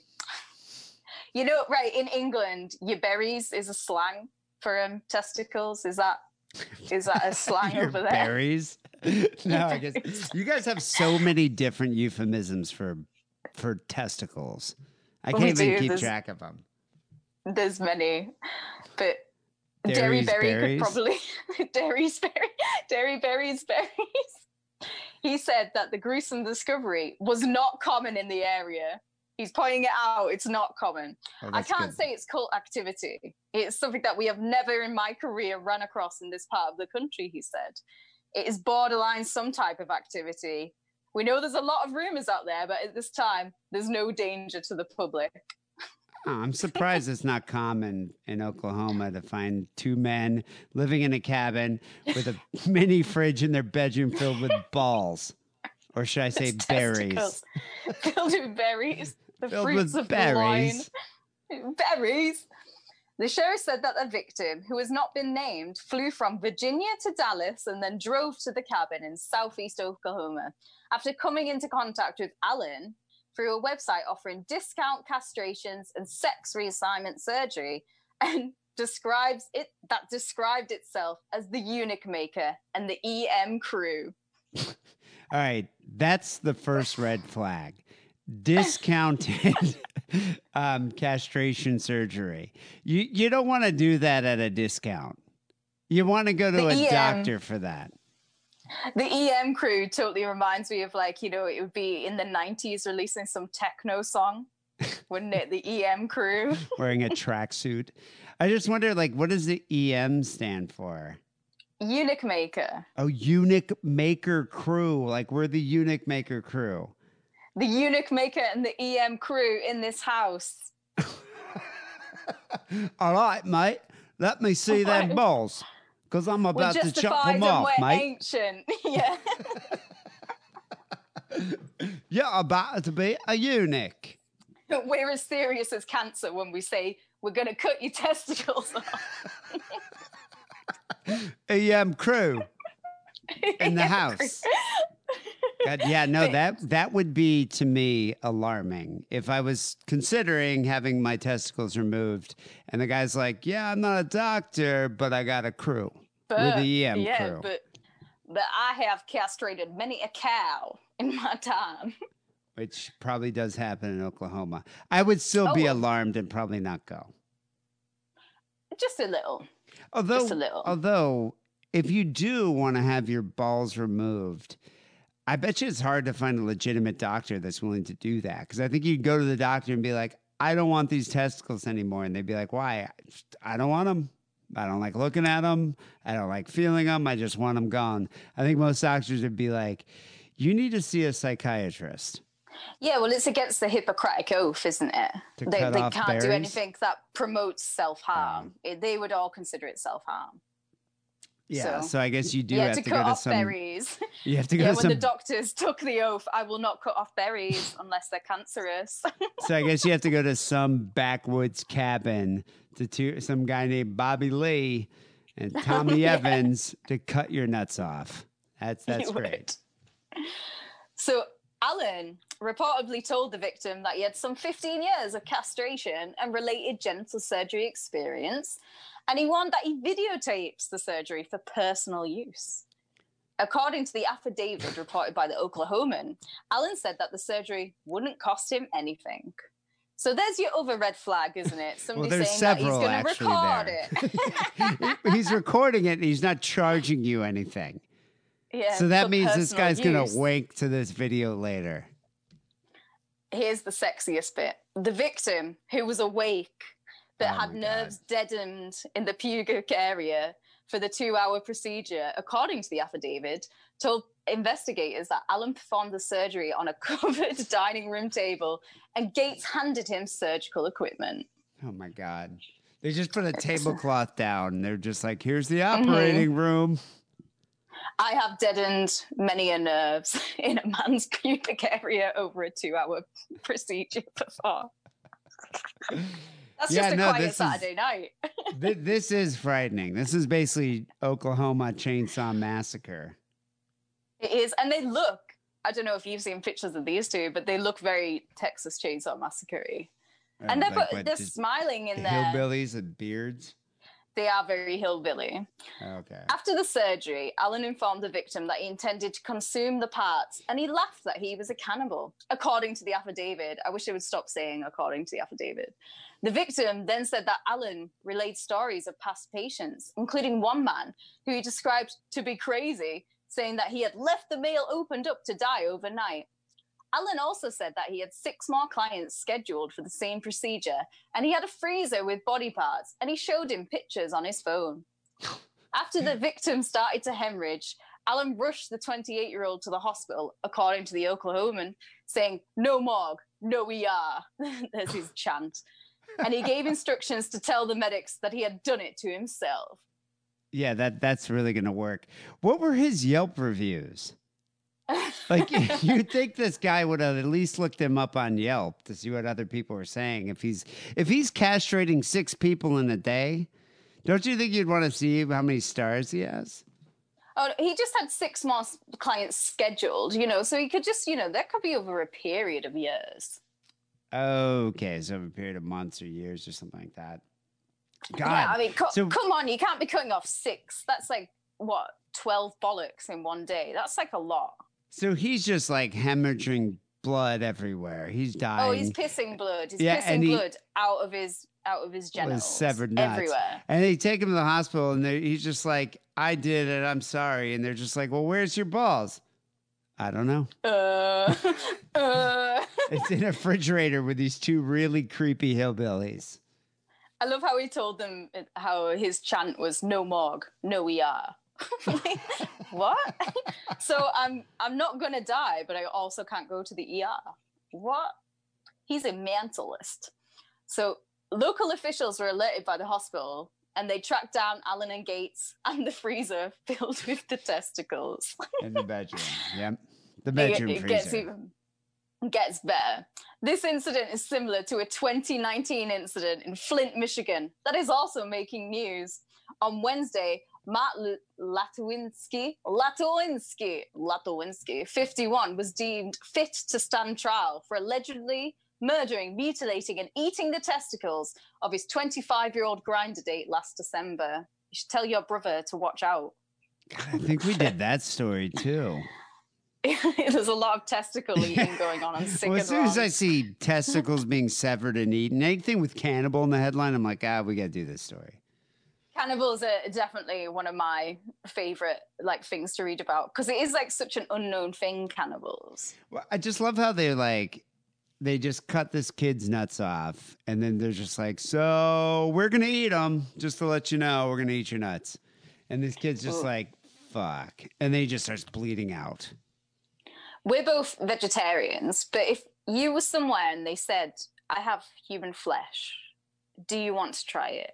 Would you try human flesh? Hard pass. I wouldn't even Would want animal flesh. No, I wouldn't even want. I don't even eat animal flesh. Why would I eat human flesh? I would eat the forbidden flesh.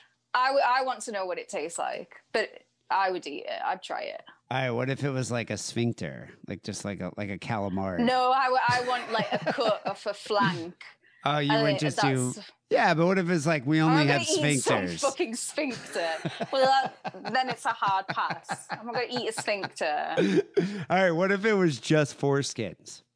I've had plenty of foreskin in my mouth in my time. Like I'm sick of eating those. I'm sick of eating all the foreskins now. yeah. Mind you, is that not what you guys do at your bris? Do they not just cut it off and then they fry it up with some gefilte fish? Now the rabbi it pickles everyone? it, and he eats it once a year on the feast of the Rachmachel. Is that, is that how golems are made? No, it's just it's a tradition. It's you know it's in the Torah. I'm dead serious. he wears like a straw hat. It's like about like almost I'd say it looks like a sombrero, like a six foot diameter, Mhm. and he eats them once a year during the Is this what gives him his rabbi powers? Well, it helps, you know. helps him remember the Hebrew verse. Fun times. And then he goes to his freezer filled with balls. I like how they had a freezer filled with bottles. Like, why? What are they keeping them for? Could you imagine what the cops must have thought? Like they're in there searching the cab and they're just like, holy shit, there's a freezer filled with nuts. I can imagine all the policemen just like grabbing their nuts and going like that, just a room full of that, and all the men just going, "I can't hear this story. I can't hear it." I guarantee one it." of those assholes pulled out a thing of nuts and threw it at another guy.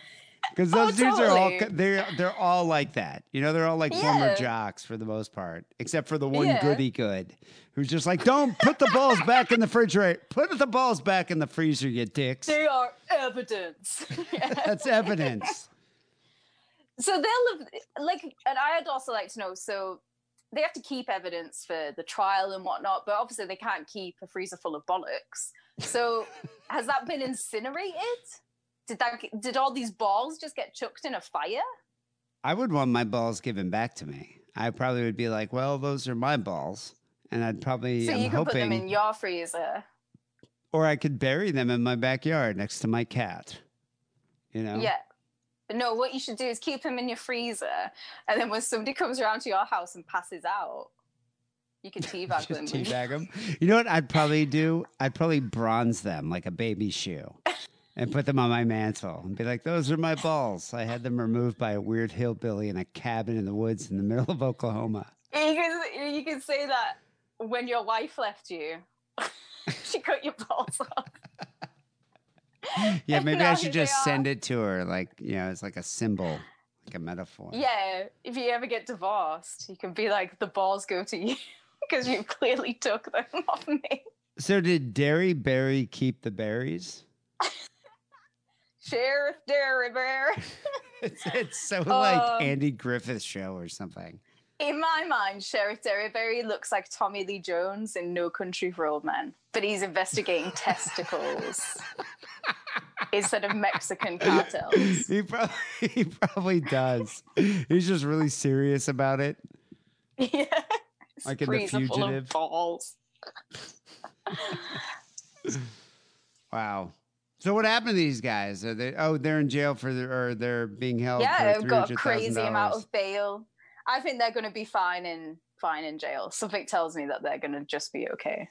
I read that Derryberry added that there's there have been lots of rumors about this case, which I can imagine. Mm-hmm. Can you imagine the rumors in these this small Oklahoma city? I could just imagine all the men of the town grabbing their balls about five times a day and going like That's that because they'll just up. remember it. Yeah, ooh, why say. would you take another man's manhood like that? At But- these eunuchs. Derryberry says at this time there's no danger to the public because the EM Mm-hmm. crew is locked up. Yo. There you go. People send your stories to Podcast at gmail.com. Uh, we have some phone calls coming up next. 323 522 4032 is that number. But before we get to that, here's a spooky message from Adam and Eve. Hey, sick and wrong listeners. This is Trucker Paul. I gotta tell you about this wonderful porno place where you can buy jack off machines, dildos, inflatable wives. I bought them all. When I go home, I like to diddle my wife with a, a little dildo. When I'm on the road, I got my second wife, my blow up doll, and my jack off sleeve. Go to adamandeve.com. Type in the word diddle. D I D D L E. And you'll get 50% off all your masturbation machines. Adios, lick my balls! I put a spell on you. So we got a few phone calls to get to. 323-522-4032 is that number. Uh, the first call is exceptionally spooky. This is a spooky call right here. It's a creepy ghost story. I don't recall Yes. if it involves ghost rape, but I'm assuming it probably does. I hope so. Hi, Sick and Wrong. Uh, I'm an 18 year old from the UK and I have a not a shit story, but a kind of weird, creepy horror story. Uh, I know it's not that time of year. Obviously, I missed Halloween, but uh, yeah, I'm a long time listener and a first time caller, and I thought I would tell you this uh, short sort of story uh, to just you know, get some get some brainstorming going on, see what you guys think. It's fucking creepy. Okay, so when I was about five, I used to be really energetic, like most kids. Uh, I used to run around the house constantly, you know, pissing off my parents, making them hit me with various objects around the house. Uh, This is why I don't want to have kids. Same. But have you been holding on to this call for a year? I don't know. I found it like he's- And I found, Yeah. you know, I have a shitload of calls I've downloaded, and I kind of go through and I got this like organizational thing that I do where I like label it something, but I think I missed this one because this guy yeah, even mentions says Wackerly. It's not Halloween. yeah, Oh wow. yeah, he mentions Wackerly he's like- in it. I bet he's like, yeah, I'm 18 and he's listening to it now and he's like, now I'm 32. My bollocks are in a freezer. yeah, he's buried. was one of them, and uh, I ducked, and uh, it missed and hit my mum's friend right in the face, which was quite funny. But that's a different story. So, you know, you know when you're kids, you like to play that game, uh, you know, where you pretend the floor is lava or fire, and you have to jump across the sofas and over the tables and shit. Uh, well, I used to do a lot of that, but I also used to like jumping uh, off heights f- for some reason. Uh, and You know, I used to do that when I was a kid. Did you do that when you were a kid? Yeah, I think every kid has played the lava game. We used to pretend that the, also the floor was water and Jaws was coming. Was Jaws like your drunk dad?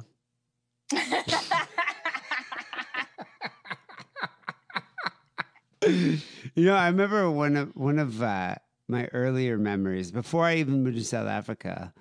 Um, my father's mother, I can't remember even remember her name now. Millie Millicent. She was a very like English, proper English woman.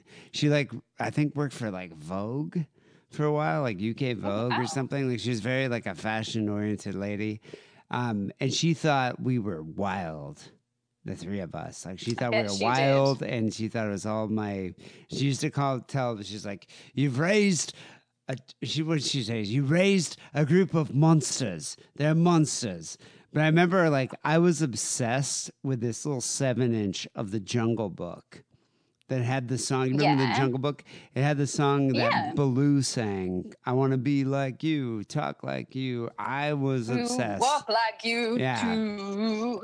That was Yeah. my favorite thing. I used to dance around like a fucking hooligan to that shit. Anyway, I knocked a, a lamp over and it fucking sliced my foot open. And I remember Mm-hmm. she was just like, didn't even help me. She was just like, that's what you get for acting like a monster.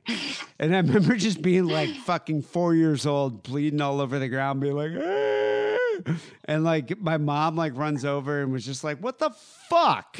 Like you gotta like help I him. like I like your grandmother Cruella de Vil. Oh. My grandmother said the same thing about us, but she said we were gypsies, not monsters, which is more racist.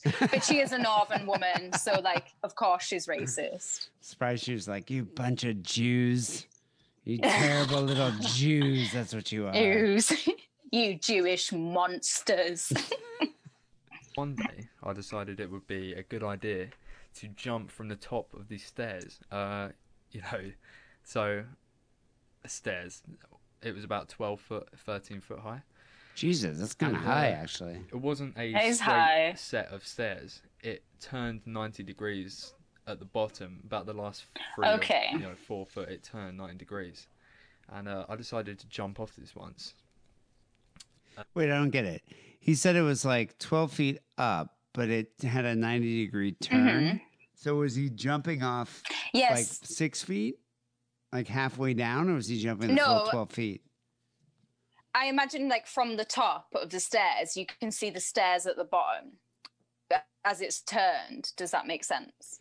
Yeah, but it turns. So he'll be jumping from the top ju- onto the bottom stairs. But how far is that? He's still 12 jumping feet? 12 feet. Oh, okay. And then Yeah, it but- turns down to the right angle down. Okay. All right, that makes sense. yeah. So I climbed to the top, and no shit, without any hesitation at all, I just jump like automatically. I just jump. I'm not scared or Kids anything. don't give a fuck. And at the second my feet leave the gro- leave the uh, floor, my vision goes completely black. I feel myself get carried down the flight of stairs uh, for about a second, maybe, maybe not even that long.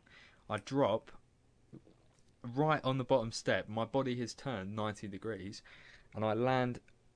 It feels like I've been sort of dropped from like a centimeter high. My legs, my whole body is completely rigid, and I land perfectly on the bottom step. Now, Covered in ghost cum. That's what happened. that is weird. This is weird. Mum was the only person in the house, but right after this happened, I ran and looked around for her in the house to find her. So you know, I'm obviously I'm not on fucking crack, and I, as far as I know, I don't have brain damage, or at least I didn't then.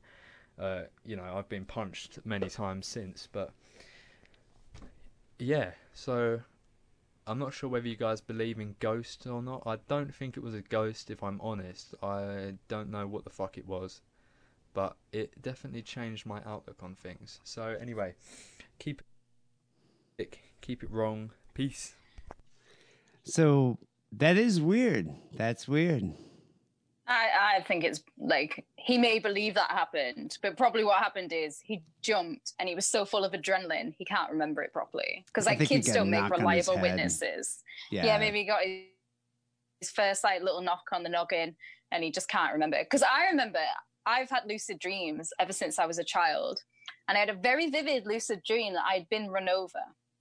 And hmm. the next day I was talking to my mum about it. I must have been like six. And I said, Oh, remember that time I got knocked over? And she Wait, was like, You run had a over dream. or Kate. knocked it was over? a dream. Run over or knocked over? Like knocked run over, over by an automobile? over. Like Yeah, run over a by, an automobile, like by a car. Yeah, and it happened at like the end. And I just remembered it so vividly, and I remembered all my bruises. And I was talking to this about it with Who her. was driving the said, car, No, Wallace or. Gromit? Both. Searching for crackers. Did you have Um, bruises? Like, were you like? It why was would like you I think you- mentioned it. It was like it had happened in the past. So I said it to her. I was like, "Remember that time that I got knocked over?" And she explained to me what a dream was. But like, I've had vivid dreams my whole life, so it wouldn't say, "Yeah, kids are unreliable witnesses. Don't don't they lie as well? Don't believe a child."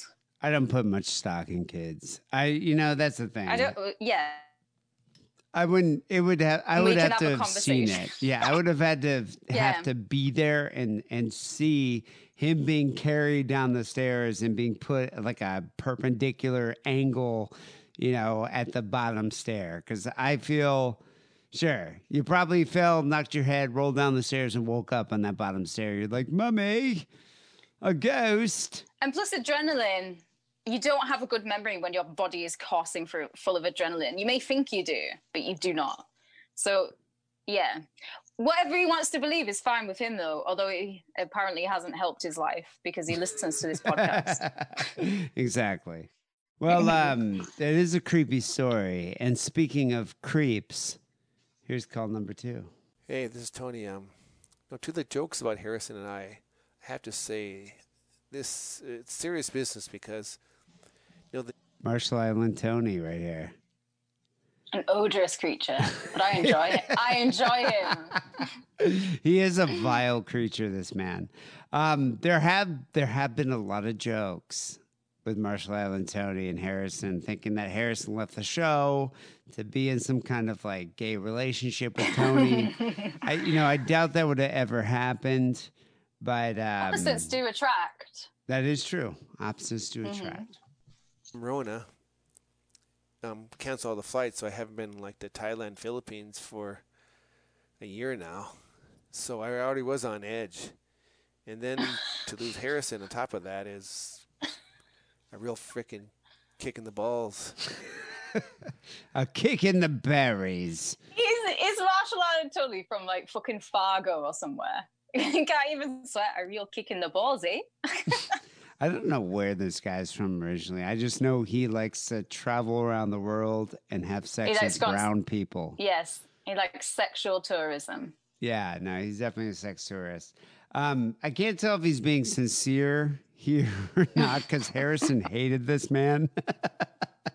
However, I do think they should be trapped in an elevator together for a few hours and just, you know, sort out their differences.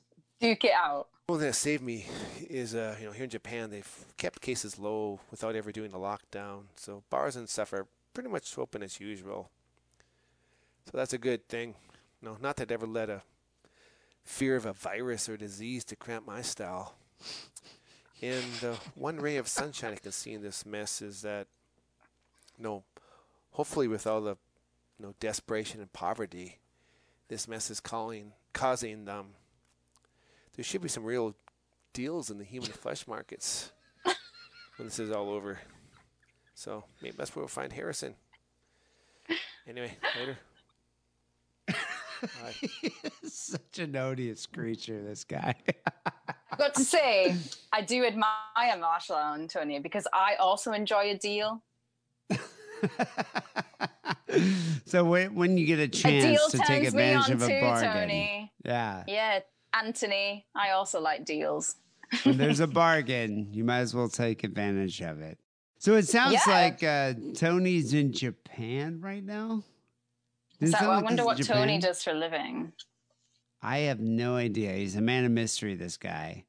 He's a perverted man of mystery. That's what Marshall Island Tony is. You know, Tony, you can keep calling. I know Harrison hated you and hated playing your calls, but I actually kind of enjoy your calls because, yeah, they're they're you're a deviant, and I like hearing about it. I Um, like his stories. He's certainly lived a, a weathered life, hasn't he? A colorful life, to say the least. A colourful, weathered life Yeah. of Marshall Island Tony. I want to know if he's from Minnesota or Hawaii or somewhere. like where he's from originally. Yeah, I want to hear. I want to hear a tale from his childhood. How has he become Marshall Island Tony? I want to know how did Marshall Island Tony lose his virginity? Oh, that's a good. I also want to know that question. That's what I want to know. Was Mm-hmm. it ghost rape? he wishes. It's like the only thing he hasn't done. All right, here's the last call. Here is uh, from Jay, a guy named Jay in Kansas City. What's up, sick and wrong? This is Jay from Kansas City. I'm just calling in with a story from my childhood about how one of my friends pissed in somebody's Gatorade and almost got us all shot. So when we were gr- That happens a lot in Kansas City. That's pretty common. Which actually. Kansas City? There's two of them. Which one? The good one or the bad one? Yeah, Kansas City, Kansas, and Kansas City, Missouri. I think they're both bad, to be honest. I imagine that if this is a, a tale about pissing and guns, it's probably the bad Kansas City. up, I think it was seventh grade, I had these two friends who didn't know each other. Uh, one of them was like a local skate rat kid I'd met that year, and the other was some was someone I'd grown up with, known all my life, and he was all sorts of fucked up because he watched his dad kill his mom with a shotgun and had to go live with his aunt and uncle. Jesus. God, that's terrible. Could you imagine I'm enjoying that? this the slight southern like lil, tilt to his voice. Quite like that it. lilt. He's got, you know, he's probably Yeah. from Missouri, I would say. yeah, I could go for like you know we could go for like a dinner together and I could listen to his stories. God, could you imagine seeing your dad murder your mom and then having to live with your aunt and uncle and just like forget that that happened? I would have liked to to have seen it happen the other way around. Did your mom murder your dad? Yeah, I would have been in the back going, Daddy drank. "Daddy drank." And so his aunt and uncle is where we all decided that we were going to meet up and hang out and introduce them for the first time. So it's those two, me, and another friend, and we're all chilling. Uh, and the aunt and uncle are gone, so we get into the liquor cabinet, pull out a bunch of vodka. Did you do that as a young a young lassie? Did you ever break into your parents or your friend's parents' liquor cabinet? I had a friend whose mum would always just like give out booze. So you didn't have to break. She was one of those cool mums who was like, I'd rather you do it in the house than go outside and do it with people you don't know. But all we'd do is, is we'd take the booze and we'd go to the park and give it out to other kids. What about that never works. What did your dad drink? My dad da- drank wine and whiskey. Did you ever steal any of his whiskey? No, because it was impossible to get hold of it Well, he must have He had, had several bottles. Did he have a liquor in cabinet? his room. In his Wait, room. No. He had like a refrigerator in his room with all his whiskey and beer. well, not a fridge, just had it hanging out. But you're not going to go in his room to like steal his whiskey. He had it right by the bed. Yeah, yeah. Well, he would drink it so fast. You, there's no guarantee that you're going to go in there and be like, "Oh my god, there's going to be booze in here." And So my you mum ne- you didn't never really just, like- drink. Okay, so you never could because what we used to do Now the rabbi, the rabbi, the only booze he ever had was Manischewitz, which doesn't really count. The rabbi didn't really drink Mhm. that much, and my mother didn't really drink that much either. So we never really had much at home. But my friends, like what we would do is just steal a bottle of booze, pour like half of it into like a jar or another container, and then fill the rest And up in it up. water and just put Yeah. it back. And that's what we used to do. Mhm. And it worked pretty good actually. Yeah. Start mixing it down with the Gatorade from the fridge. Everything's going good. At some point, the kid whose house it was decides to go to the bathroom. So he leaves the room, at which point the skate skater jackass wannabe kid like it's like hey guys i'm gonna piss in this kid's uh fucking drink and you know don't say shit and so we were all dumb and we didn't say anything he sh- comes that's a shitty thing to do. It is a shitty thing to do, but it also happens. Have you done this? no, but I'd be like, it's gonna be warm. As soon as he like picks up the cup, he's gonna be like, "Why is my drink warm?" You're not going to be Like- like, you're not going to try to deter him from doing that. You're going to be like, it's going to be warm, so he's going to know. You would like to think that okay, he'll take one sip and then be like, "You fuckers," but yeah, if he started glugging it down, I'd be like, "No, skate rat, stop, uh, stop back what he's you're like doing." drinking it and the kid's like smirking and he's like what the fuck's going on? What's up? And he's like oh, I, I fucking pissed in your drink man. Pissed in your drink. And this kid proceeds to just like flip out and start yelling and he walks into another room at which point he pulls out a big ass rifle and has it like pointed and obviously knows how to work it. And at that point the skater kid grabs a fucking pool ball off the billiard table and they're sitting there like Mexican standoff in front of each other. the kid's like talking about he's gonna shoot him, and the other kid's like, "I'm gonna fucking throw this this pool ball in your face." And meanwhile, I think I would trust the guy with a gun. I, if I was to bet here, I'd bet the money on the guy with a gun, you know, instead of the pool ball. But maybe that's just me because I have shitty aim. me and my other buddy are just like sitting to the side of it all, like, uh, guys, guys, guys, and they they sat there for a good two minutes, threatening each other as seventh graders, and we. I think we ended up somehow talking them both off the ledge. at which point, I think that was my last time ever going to that kid's house. And I think he ended up in military boot camp where he was kind of like uh, Where he belongs. abused full metal jacket style, and the skater kid ended, ended up a heroin addict. That's it. Where he belongs to. Well, it seems like everybody got their justice or there, you How know? you're in seventh grade? Are you 15? Uh, no, seventh grade would be about 13 or 14. Mm-hmm. Vodka as well. Vodka's a powerful, a powerful drink. It like really changes some people when they drink vodka. The thing is with that, I noticed this in Michigan. It's like a lot of these kids are trained, not really trained. I mean, they're just like their dads are like, "I'm a hunter," and you learn to hunt and and you know use a rifle and Early a on. handgun when you're like fucking in sixth grade. Some 5th mm-hmm. grade with some of these kids, and that, that was one of the things my father used to find hilarious when we moved south, from South Africa to Michigan. Is he was like, these kids can't come to their bar, bar mitzvah classes because they have to go to hunters weekend. And it was like yeah that's what would happen at like school. You know the i think it was like one week in november parents would take their kids out for like a week and a half Eh, just to go hunting for deer Yeah, which is just bizarre to me isn't that bizarre that's bizarre. Well, that's bizarre to me because that that doesn't happen over here at all. It shouldn't happen anywhere. I mean, it's like I think Yeah. education is a little more important than killing these creatures.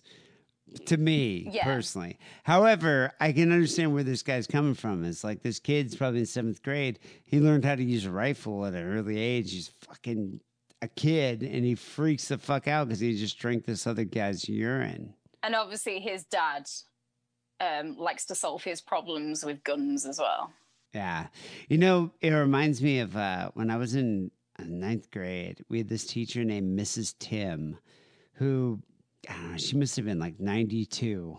She was so old Right. and she was the English teacher and her fingers were all gnarled. She kind of looked like Mumm-Ra from Thundercats.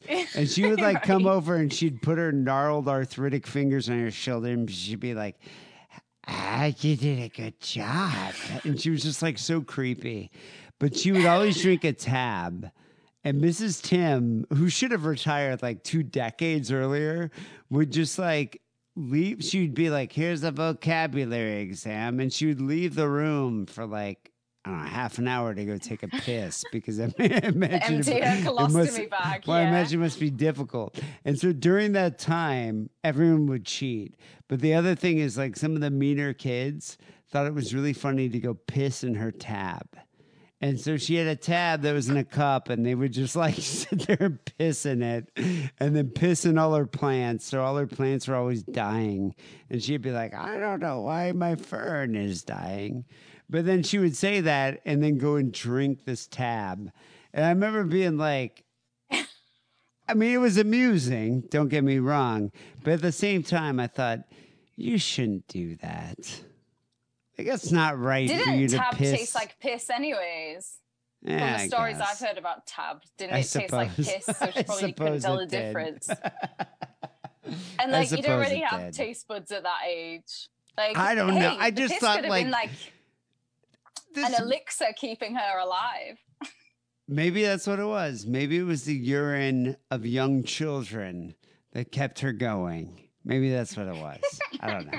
Anyway, people call the Sick Wrong Hotline 323-522-4032. We got one email from a guy named Dan. He says, Hey Dee, I'm not sure if you've seen it, but Glenn Danzig made a horror movie called Veronica. And it's fucking so bad. It's not even close to being good because it fucking sucks. Apparently, based on his graphic novel or something, it's terrible in every way. He made himself director of photography and did the soundtrack as you'd expect, but there's so many amateur mistakes it can't possibly be deliberate. I still can't understand why everybody was French. Please review it with somebody on your show. Keep it sick, keep it wrong, and, and keep being a good cunt. Regards, Dan from Australia. So this is Dan from Australia here. Australia. Hello, Um, Dan. I don't know what part of Australia he's from. He's probably from, you know, actually, that wasn't bad. I've been told that I do a really good Perth accent. I just lost it a little bit then. I'm sorry. Can you do Adelaide? Adelaide, you fucking cunts. That's where the balls touch. And I think that's where Dan's Mm. from. Um, Yeah. You know, I actually, not only have I seen that movie, I went to the premiere of that movie at the Ricardo Oh, Montalban dear. Theater. Yeah. Just to brag a little. Bit. Was Danzig bit. there? Yeah, yeah, no, it was a premiere. It was Danzig was there, and then afterwards he did a Q and A where he came out with like all the porn stars because it was all porn stars in the movie. Have you stars, seen? yeah, that's why Have you seen the movie? I've seen like 20 minutes of it. Oh, it's because terrible. I I like have um I have a short fuse for films regardless. But even that I was like, this is But this you love Danzig dire. though.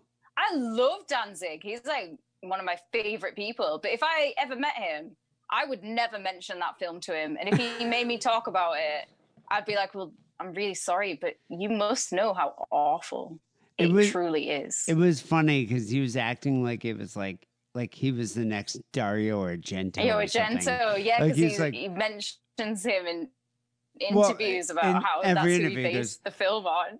It was an Italian giallo horror film. And, you know, when I was working No, with the not. actresses, I was like, you know, put yourself in the character. Like, think about this is a Parisian Spider Man, like a man who's a spider and he's coming to attack you. How would you feel? And these girls are all porn stars. All of them. Everyone, Mm-hmm. like all the ones up there. Actually, I think every actor in that movie was a porn star. Um, but you know what? It's funny. If you want to get super stoned and watch something hilarious, you should go check out Veronica, Danzig's movie. Uh, definitely. Yeah, it's probably enjoyable. good to watch at this time of year as well. Yeah, it no, is, it's it's topical. like such a silly Ah, kind it's of good. yeah. But no, I don't think I could ever make my way through it. He was so fucking serious about it, though. You're just like, oh wow, this guy's a real auteur here. um, Well, but he's a serious man, isn't he, Danzig? He was, yeah. But it was cool going to the premieres, the Ricardo Mm. Montalban. And there were a bunch of random people there, like Thomas Jane and Fred Armisen. Oh, I love him. yeah, just some rando Thomas people. Jane is my birthday twin. He's born on the same day as me. That's why I love him. But he's he's, a- a very good actor. Apparently I a think he's big very underrated. Danzig fan. I don't know. Yeah. Well, this was- makes me like him even on a date one day. Well, there are a bunch of other people like Dez Cadena was there, and like a bunch of other like rocker people, but which makes sense. But like Thomas Jane, Yeah. Fred Armisen, I was I was kind of surprised by that. It was a good time. Yeah. Definitely check it out, Veronica. Uh, people, best way to support the show is by becoming a sick and wrong patron. Patreon.com slash sick and wrong. Sign up today. We do appreciate it. Um, I um, am planning on a new sick and wrong 3.0 revamp of the Patreon. Now that we have Kate on the show, Mhm. You know, she has a lot of rewards to offer. She's a famous pub rocker, one of the most famous pub rockers in England, next to Eddie and the Hot Rods. I don't know if you know that band, but you should. The Kate- best band. Yeah, Kate kind of follows in that same vein. She's a famous pub rocker, and she has lots of sexy cheesecake like promo photos for the band. Right? Um, well, not for the band, just for Sick and Wrong exclusive that will never be shown anywhere ever. So you have Unless a you lot of a stuff.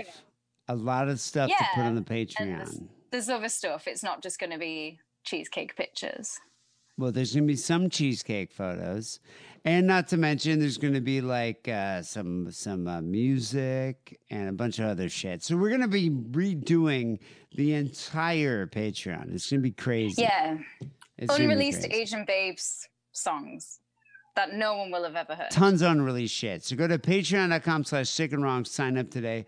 Also, we have a new TeePublic store which which uh, recently launched, resurrected all of the old sick and wrong uh, shirts and designs. We even have sick and wrong masks. Uh, which is actually kind of cool. Yeah, it's actually, you know, a couple people sent me some of the shirts. Like we have a Sick and Wrong like rainbow shirt, like the Sick and Wrong Mhm. shirt, which kind of similar to the logo of the group that we have on Facebook. Some guy sent me a picture of him wearing that in uh, Ozland, and it looks fucking good. So uh, go to Yeah, I'm going to get the cheap trick on. Oh, the the t-shirt. Yeah, you should. You know, part of the thing is is Yeah. uh, they do random sales. So like we have this account manager now that will be like hit hit me up and be like, we got thirty percent sale going off this weekend. So people, I'll let you know on Facebook or on Patreon uh, when we have a sale coming up. And uh, yeah, you can get some of the cool shirts there that they have. And I've heard that like some of the items, like the t-shirts, are printed in. They also have like a, a printer in Europe, so it's a little cheaper for shipping. Mhm. But the merch all comes from the states. So if you're gonna try to order like All right, so yeah, like a fucking sticker or something, or a pillow is going to come from the States. But anyway, go to sickandwrongpodcast.com slash shop and uh, go get some shit from the TeePublic store. Finally, here, Sick and Wrong Song of the Week.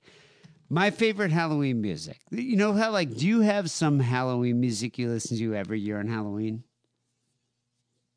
Kate? um, I'm spooky all year round, Dee.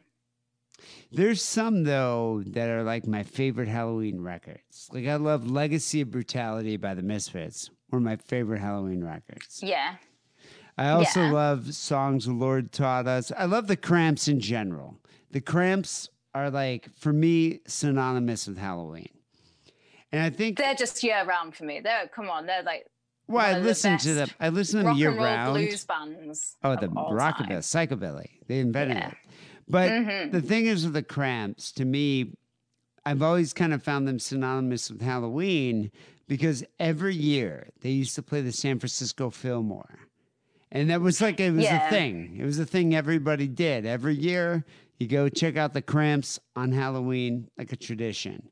And, you know, Lux actually just had a birthday, October 21st. He did, yeah, Yeah. He's a Libra. Rest in power, Mhm. their Lux. But just to see them live every year, I mean, I must have seen them like eight times probably. Okay, Which don't is- rub it in. I know. A fucking great band. But you appreciate them as much as I do. So we're going to end the show I do. here with a song that Kate picked out from uh, the Cramps' Stay Sick album, which came out in 1990 Creature from the Black Leather Lagoon. um, a great song from a great band. Anyway, have a safe and happy Halloween, people, and watch out for the rapey fucking ghosts that are running around. You don't want to get Or ghost don't. raped. Yeah. Or don't if you if you're into that. Um, we'll be back next week with episode 764. Until then, take it sleazy. You better ask my mama how to make a monster.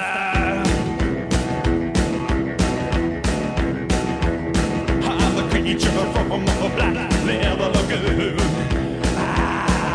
I am a beautiful monster from outer space too. Learn how to shake my hips in the, in the sanctum, sing, give me tips, and then I like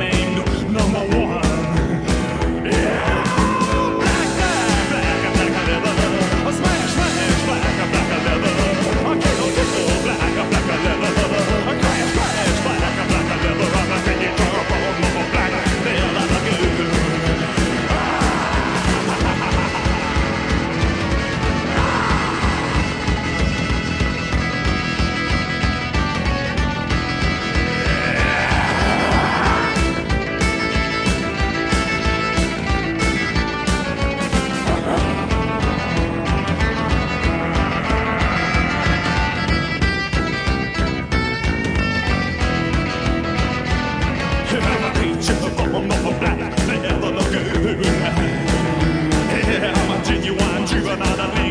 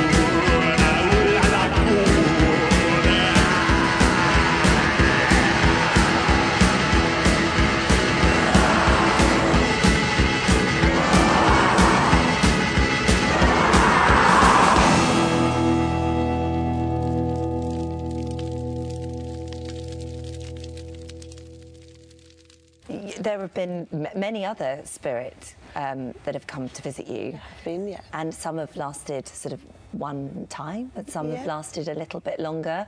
Do they? Do, are they very different sorts of relationships? Have they got different energies? Yeah, you can always feel the difference. The same just with, with a human, I guess. You can just feel different presences, So it's different not, it's not, personalities. it's not the same one coming With- back 20 times. No, no, it's often different ones.